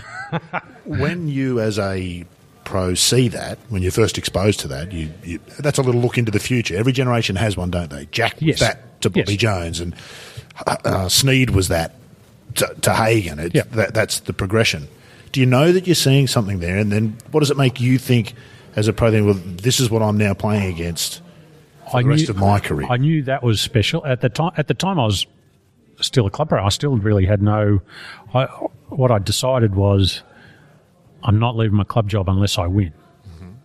and I hadn't won by then. So, and there were only two more for the rest of the year to go. So, as far as I was concerned, I was still a club pro, and I, I was using, I was using a trial set from my from my pro shop, had price tags on them because, which I'd actually forgotten had the price tags on until I played with Freddie Couples at. Uh, where was it? Um, Hope Island, Hope Island. Yeah. And he goes, "What's that on the bottom of your? Can see your name tag?" And I said, "No, there- it's a price tag from a pro shop." He goes, "What do you mean?" so that that's yeah, so Do you reckon Fred Couples has ever paid for it? He probably doesn't know that you pay for golf clubs. Probably Not not. sure he's ever Probably not. in his life. It's Probably possible. not. I've worked it out the last few years. I always thought you open up your locker every week There and there's four dozen balls in there. balls but and shoes and all no, they're bloody expensive. So, uh, yes, but th- like that moment was incredible, and we still weren't a good chance of winning the tournament. I, I don't think the, the leaders didn't move, but we got. Well, I got four shot shots closer again. I shot four, 64? 69.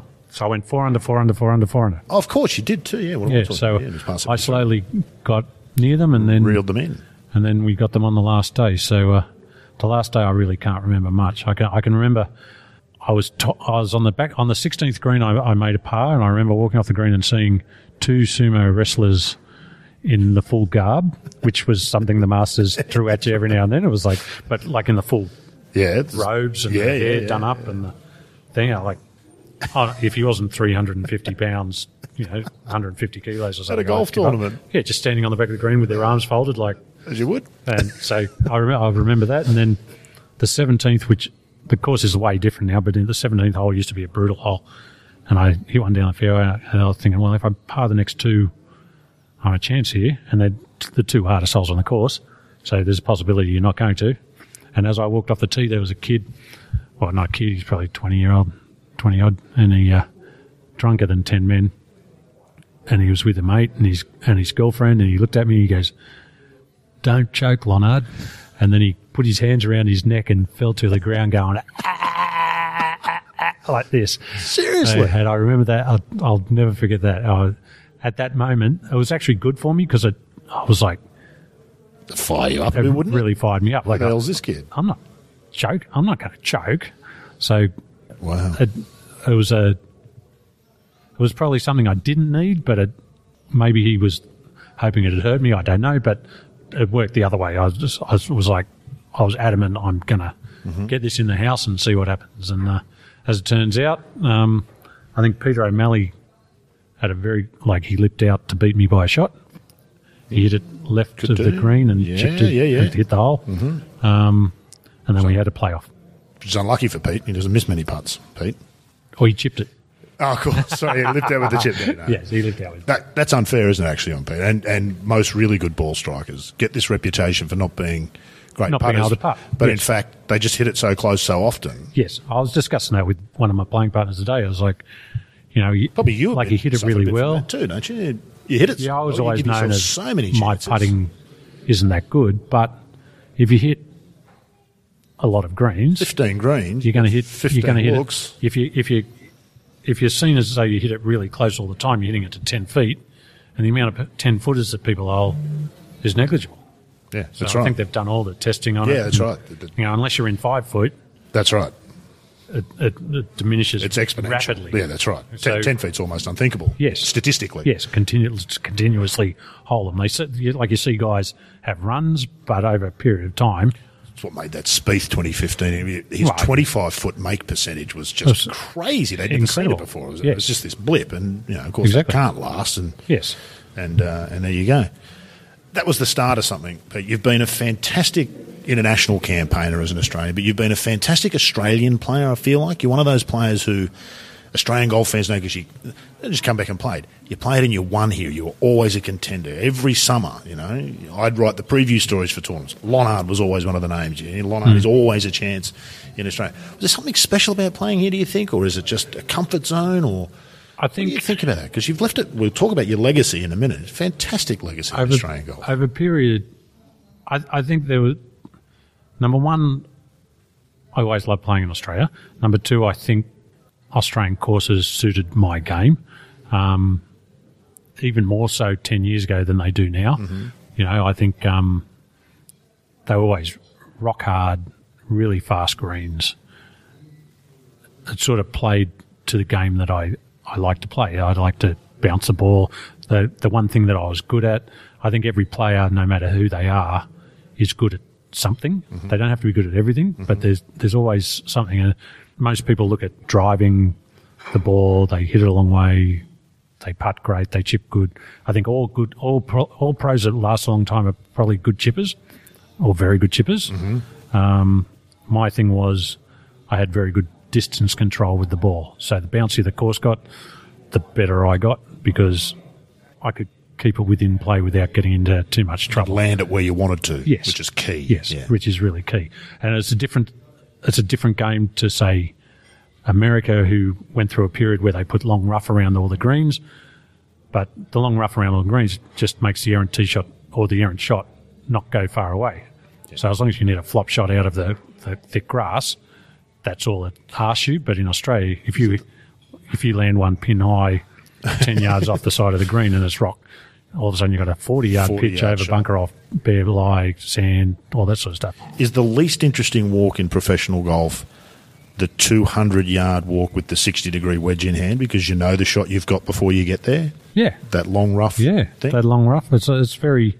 At Royal Melbourne, you walk up there with the whole bag, don't you? Because you've got well, no idea you what you're going to face. Yes, you can't Yeah, just drive a hybrid, could be a you know, if you're playing in a buggy, you can't just take one club. You take Yeah, four, four go, or five wedges. this," that's right, yeah, off yeah. you go. So, yes, it's a. Uh, it was just a very different game, Mm. and I, I think it, had it was what I grew up on, Mm-hmm. and I felt really comfortable with it. the mental part of the game, the, the the ability to pick apart what you need to do on a golf course to play and score well, is a skill in itself, isn't it?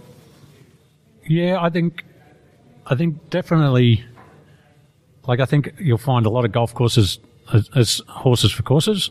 Like certain courses fit your eyes, Mm-hmm. Your natural Um, shape and- yeah, so the guys that hit it right to left will like, you know, courses that you have to hit it right to left on, left to right, same sort of thing. You know, the good courses are the ones that you have to hit the variety of different shots. Um, you know, there's definitely an art. I, and I, I think all good players now they go through it so often in their in their heads before they play it. In theory, it's pretty straightforward. There's no real shocks to the system. So I, like I always had, like even when I like I'd go to bed the night before, I'd still be going through hole by hole. I'm going to hit it there, hit it there, hit it here, hit it there. Like a 12 marker before the monthly medal. Same thing. It's ex- exactly It's the same. isn't it? Yeah, and like even when, like funny enough, I, I played with uh, one of the uh, the V8 guys the other week, and uh, you know he was saying, "Oh no, I just I do. We are only allowed to to race the cars practice wise four days a year." So he goes, "I just have a simulator, and I just go through each the week before, and I just keep going through and just racing the same track Over and over. over and over, which is basically what golfers do in their do. heads anyway." Yeah. yeah. And, yeah, and who knows what's going to happen when you get out there, of course. Yes.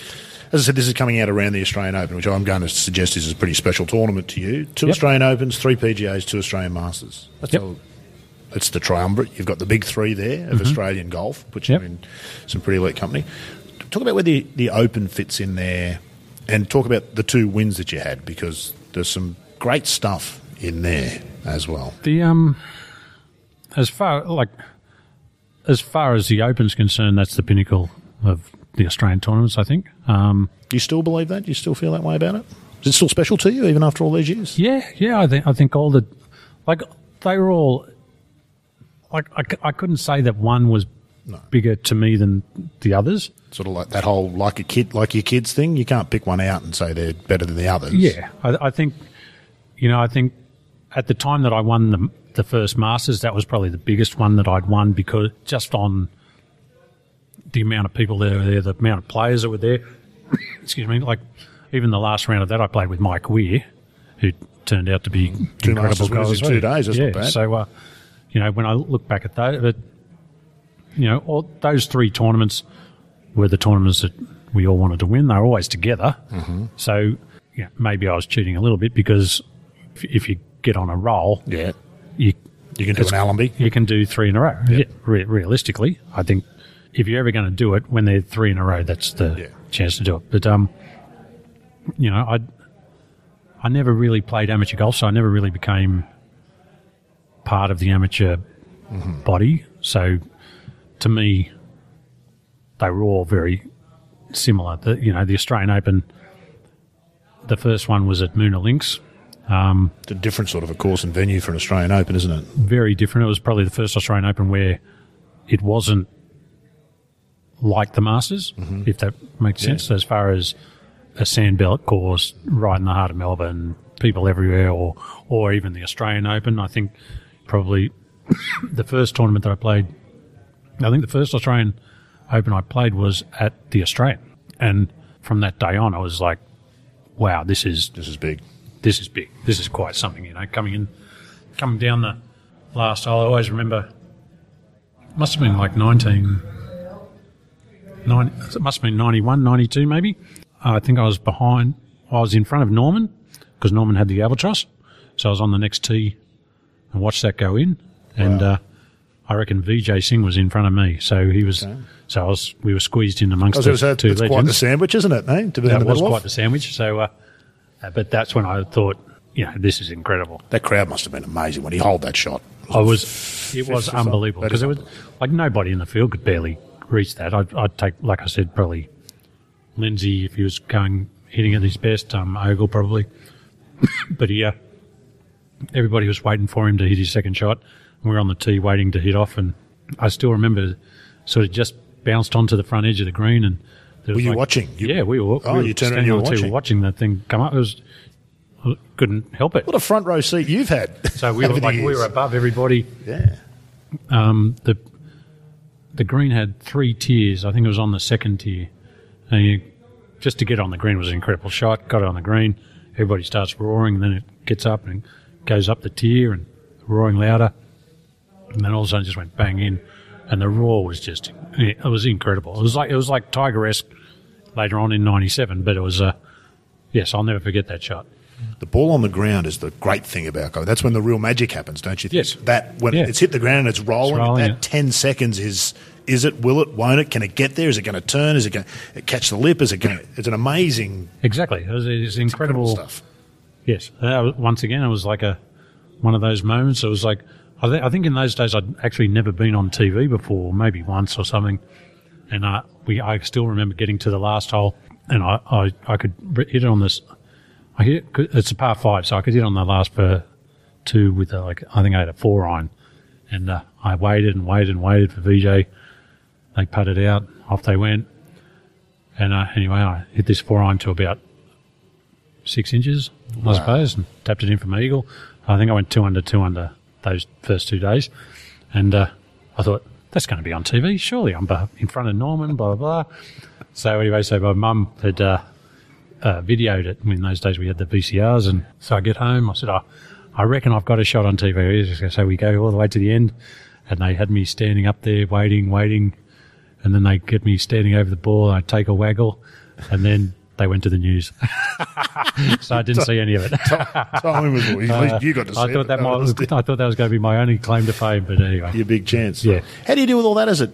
Because all of that, of course, grew for you. You became quite, well, you still are, you're quite the star in Australia in terms of high profile golfers. Every time you come back to Australia to play, you Hmm. do the press conferences and people want to interview you magazines, they want to do sing, swing sequences with you, all that other stuff that's got nothing to do with playing the game.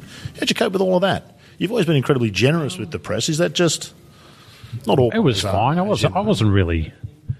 I didn't have a lot of requests, you know. But uh, you know, it I was, reckon I've been pestering you for the best part of 20 years for interviews and yeah, but phone chats. it's not that. It never takes that long, does it? So, but like, I'm not quite at that. Um, I was never quite at that level, you know, like a Adam Scott or a Norman or any of those. So enjoy that side of it? I feel like a lot of players don't. But do you enjoy Um, chatting? I just treat whoever the way they treat me. If they get a bit aggressive with their questions, I probably don't like it, but I'm just the way I am. So if you like it, great. I'm pretty diplomatic, so I don't usually get in.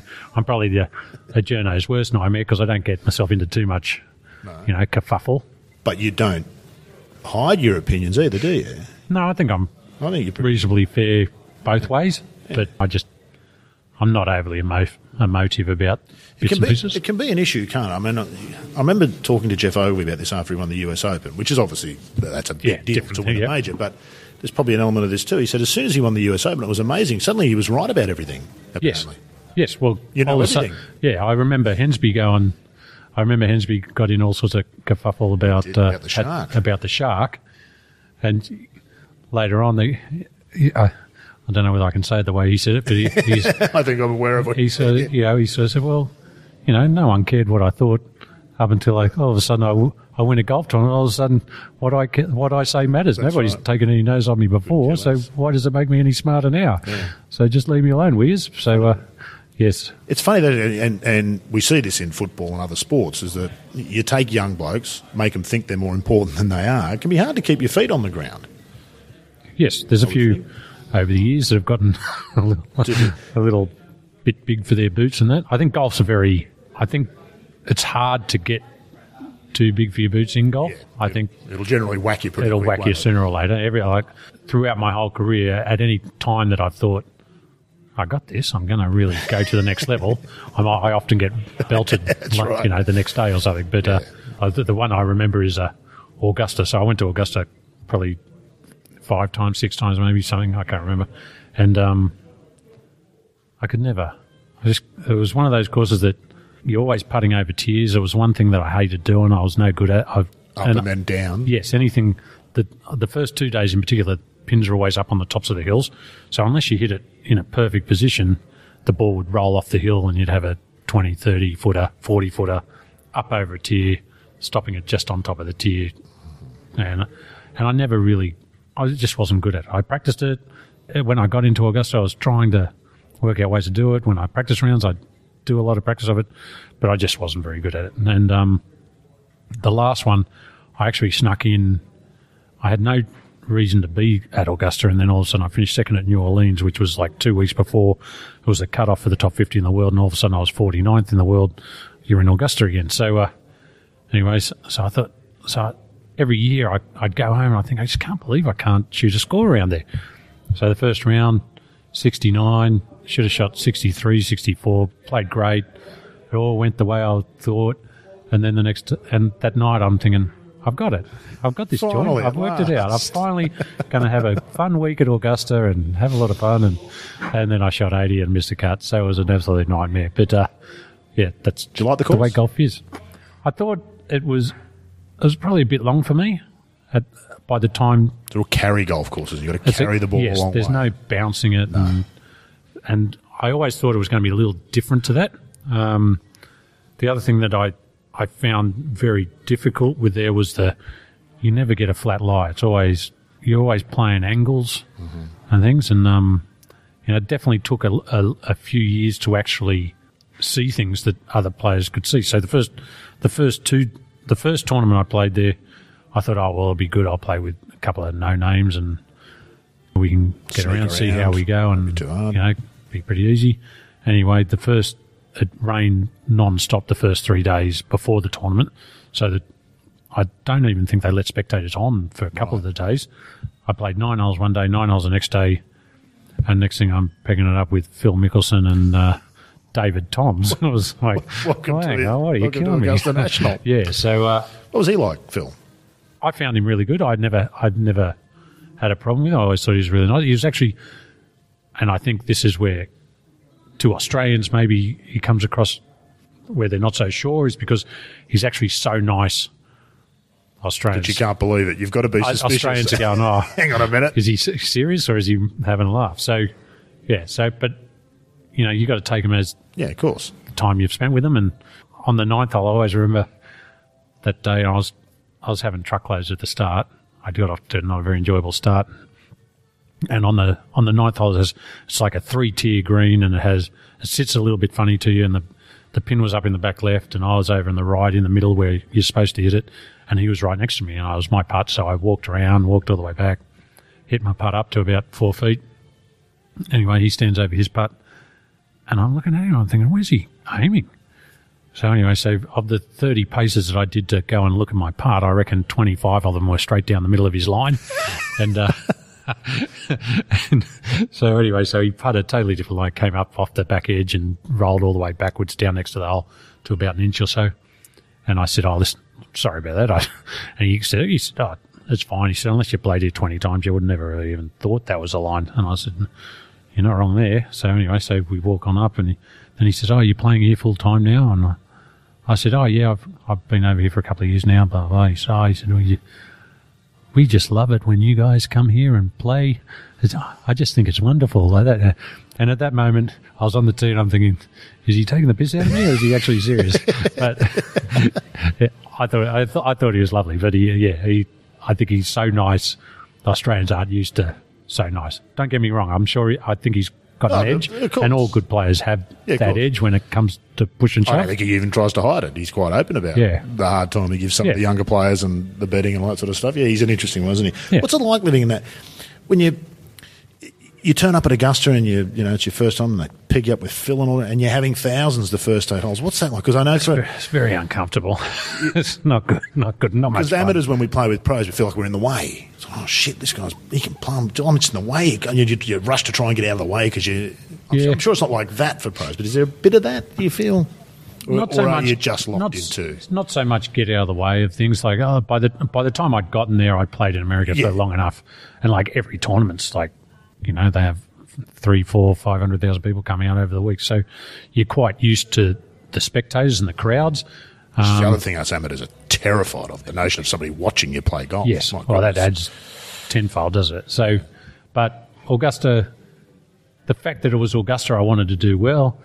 Um, yeah, but playing poorly, I did. Uh, I must like over my whole career, I was actually quite lucky where I really didn't have any many disasters when it really mattered. Um, you know, as far as disasters would be would be Augusta the first couple of rounds, I never really quite got going in the right direction. So that was about as embarrassing as I Yeah, yeah. I could feel because you, The you, Spieth moment in 2016 when he hit it in the water there on 12. Yes. And then hit it in the water again. You just we all know it. You just want the earth to open up and swallow you. And then you've got to drop it and chip it. And, Now you've gotta keep and That's even worse. And keep right. going. And yeah, so it's it's like the club championship of a, the average Joe Blow. All of a sudden, every shot counts. It's a uh, it changes everything, doesn't yes, a little it? uncomfortable. A long way from the range to the You, first you tee, just want isn't to, yeah, just want, you just want to get it over with and get out of there. Indeed. Let's go back to the Australian Open. The second Australian Open, I think, is the one I probably remember more uh, at the Australian. I seem to recall the last day you hit it in a not great spot on the 18th hole, up on the left on the hill there. Yeah. What do you remember about Yeah, I remember that. that? it Um, was a safe shot. It certainly was the safe line, wasn't it? Well, it was one of those ones where, you know, all week I, I think I'd won. I won the New South Wales Open the week before at Liverpool. Played. Playoff. I played pretty well. Uh, no, I came down the last with a good- um, Summers, Anthony, Anthony that's right. Summers? Yeah, that's right. Yeah. um, and I he uh, he mucked up the last, and so I got away win. with it. So yeah, so so yeah, so I don't know how you say it, but yes, so I made a par, he made a bogey. So um, Such a nice bloke. I don't know how you could have done that to him. I- Nicest well- bloke in the world. It's well. one of the yeah, worst things uh, you've ever done. There probably was one of the worst things I've ever done, but uh, sometimes they just fall in your lap and you can't help it. But he, like we'd been f- neck and neck the whole day, so you know you would have felt pretty ordinary at the end of the day. I'd say. Um, I was actually playing really well. I'd uh, been, I'd actually, I'd actually just started to see. Le- I'd been seeing Leadbetter for probably five or six months, and it, it was okay. But there was something that week at the New South Wales Open where all of a sudden I was like, oh, okay, this You found it. uh, yeah, I found it. magical moment. It was different, and so the new the New South Wales Open was was big. The ne- the Australian Open, I, I turned up and I played tee to green really well, but didn't putt very well. So um, you know, it wasn't until the last day, last nine holes, all of a sudden I hold a couple of putts, and I thought nobody was really moving, and I wasn't really making bogeys because I was hitting lots of greens, and so I got to the par five about 15, uh, 15 16, uh, 14 um, knocked it in the bunker there for two, got it up and down for birdie. Um, I can't remember the scores exactly. Then the next par three, I hit it on to about 15 feet, and I thought, if I if I can hold this, I'm right there. So anyway, so I hold that. So that was good. 16's the hardest, one of the hardest holes on course. awkward, isn't it? Really Hitting awkward hole. 70, two awkward Yes, holes. yes, exactly. So, um, you know, I hit a great four iron onto that green and two putted for par. Um, the 17th hole, now I'm sort of tied for the lead, I think. Um, no, I'm maybe one ahead even. And uh, 17th hole, I like hitting a drive. I, well, in those days, I used to like hitting a like a punch driver and go almost long around, roll down the hill, down next to the water there.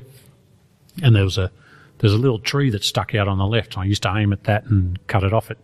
So anyway, so I aimed at that. I went bang, didn't move, just went dead straight out of it. So anyway, I came back. I hit a four iron to the right of the green, Four iron. like not what I was expecting. No, no, no. That's there's out of your comfort zone. and I was over the back on the right edge, and the pin was in the back left corner, and I just and I chipped it in. All of a sudden, I'm two ahead, one ahead, two ahead. So I'm going, what the hell happened? this. How this like it all just fell into place. So I hold a few putts, and you know, then I chipped this thing in. It just went in perfect pace, just dribbled straight in the back, in the front of the hole, and then um, so 18. I get up on 18. I'm thinking I'm gonna, I'll just three shot it down there, make my par, and it's done. There's you know the other guys have 16, 17 to go, and 18, so they probably make birdie, but they're not gonna. Unlikely for them to make eagle. They can. So They're going to need to come and get me. yeah, they've got to come and get me. So anyway, so I just ripped this driver down there. I get down there and I've got 212 yards to the hole and I'm going, oh, I can't lay this up. it was like one of the dumb, like looking back at it, it was just the dumbest moment of my life, I think. But I, well, oh, definitely not my life, but one of the sillier moments of my life. So I, uh, I'm standing there. So I've got like, got to hit it 90 yards short of the water and then hit 120 or whatever it is or 110 um, or I knock it on. I'm thinking, well, I'm playing great. I, you know, I can't just knock it on the green, stop being a wuss. So What sort of club are you looking at for 212 yards? Uh, 04, I think we're talking. it was a, it was a, in those days it was a four iron, Four iron, yeah. but it was there was a little puff of wind, not a lot, but you know, to, You don't want to be short. you don't want to be short. So, short. so all of a sudden, so I thought, well, I hit a, I think I had a two iron in, or a three iron or something. And I thought I'll go a club extra and, you know, make sure of it. So anyway, so we had to wait for a while, wait for a while, and then I um, I stood over and just as I was about to hit, I said, well, don't hit it right. And I let this thing go. I went so far up that hill up the left. it was, it was like, oh, it was like a no man. It was like It could have actually been a disaster. There's, I had disaster written all over. there could have As soon as been. You could have there- easily taken four from up Yes. there So I. Uh, without hitting a particularly bad shot on any of them. Yes. So, you know, I got up there, I, I managed to get it on the edge of the green, and then I three whacked it to make bogey, and then no one caught me. So I, I got lucky there. It was a, um, it was a, there was a funny moment there when I, um, the next day, or that, that night when I come home, I, I live in a, uh apartment building. I get in the lift, there's a lady in the lift, I've got my golf clubs, and she said, Oh, yeah, she a golfer, eh? I said, Yeah, I play a bit of golf. She says, Oh, she says, Are you any good? And I said, Oh, I'm okay. So we had a bit of a talk about golf and where she's a member and all this sort of stuff. So no problem. And then um, the next morning I wake up and I go downstairs and there's the, the concierge is there and he said, "Oh, listen," he said, "Um, the lady in number such and such left this B, for yeah. you." I said, "All right." So anyway, so it was a letter saying, "Oh, I apologise for uh, not recognise you in the thingo." Blah blah. blah. Um, funny enough, I actually watched you play yesterday, and on the back page of the paper there was a picture of me hitting off that hill, and she was standing right next to me. so none of us later, look the same without our hats on. But uh, yeah, so uh, so I was, look back at that one, I was lucky. Um, but I, if I had closed it out a bit different, It's funny you know, that I talked. I, did, I interviewed Bob and Kathy Shearer together. I don't know, well, you know Kathy, but Mm-hmm. Yeah, goodness, yep. that, was- a bit of sport. I can Yep. tell you this was a couple of months ago, and he talked about the '82 Australian Open that he won. Yep. And he had a similar sort of thing. He was, I think, he played with Nicklaus obviously the last day, and Nicklaus hit a one iron onto the green from five yards behind him. And he said he, the caddy and the marshal, he had the marshal telling him to lay up. He's like, hey, hey. but he talked about that sort of strange. He said, you can't lay it up there as a. He couldn't take a wedge and hit it 90 yards. You couldn't do it. You had to take the three iron and rip it onto the green. And if you missed it, miss it left. But you, you, that right. would have been a harder shot to try and hit a wedge 90 yards than to try and hit a three iron 200 yards at the time. It's Yes. a funny thing, I eh, got- golf, just got- it? It's, I got sucked into it. I, like the whole way down, I, it was going to be a three shutter. And then when I did the numbers, I was like, so what you should have done was hit one iron or three wood off the tee. so you can't do it. There's, there's just not a choice. That's exactly right. because it's choices that kill you in golf, isn't it? It's That's the decision right. making. Yeah, the bad decision can really Yeah. kill you. But I, uh, you know, I, I, I was uh, actually into like the, I was into the normal nor'easter. So I, I actually think there was a part of me thinking, well, I'm not going to I can't reach it anyway.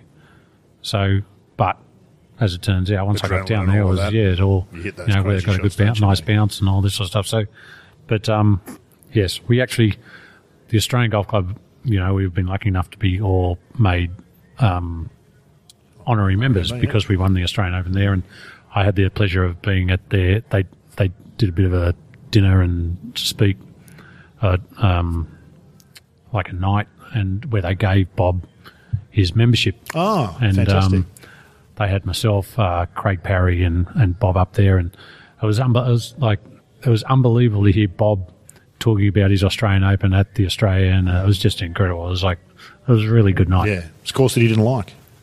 Kathy didn't come to Well, he- Sydney. He, didn't say that. No, no, he did- and he did. didn't. He did. She didn't come to Sydney. That's right. That's So right, He didn't say that because he yeah. told her I'll be home Friday night. So I've never played well. Yeah, I never have. The clubhouse had burnt down five weeks before, and Oh, so really? all yeah, Okay, yeah, it was yeah, all yeah. I remember the clubhouse burning. Nicklaus was there, and he got paired with Nicklaus, so he had to, you know, Yep. man up and be a pro and play properly. And Yep. he suddenly found himself. He was there and thereabouts at the end, and there you go. He, he ended up winning it. And Kath missed it because she was out in the garden.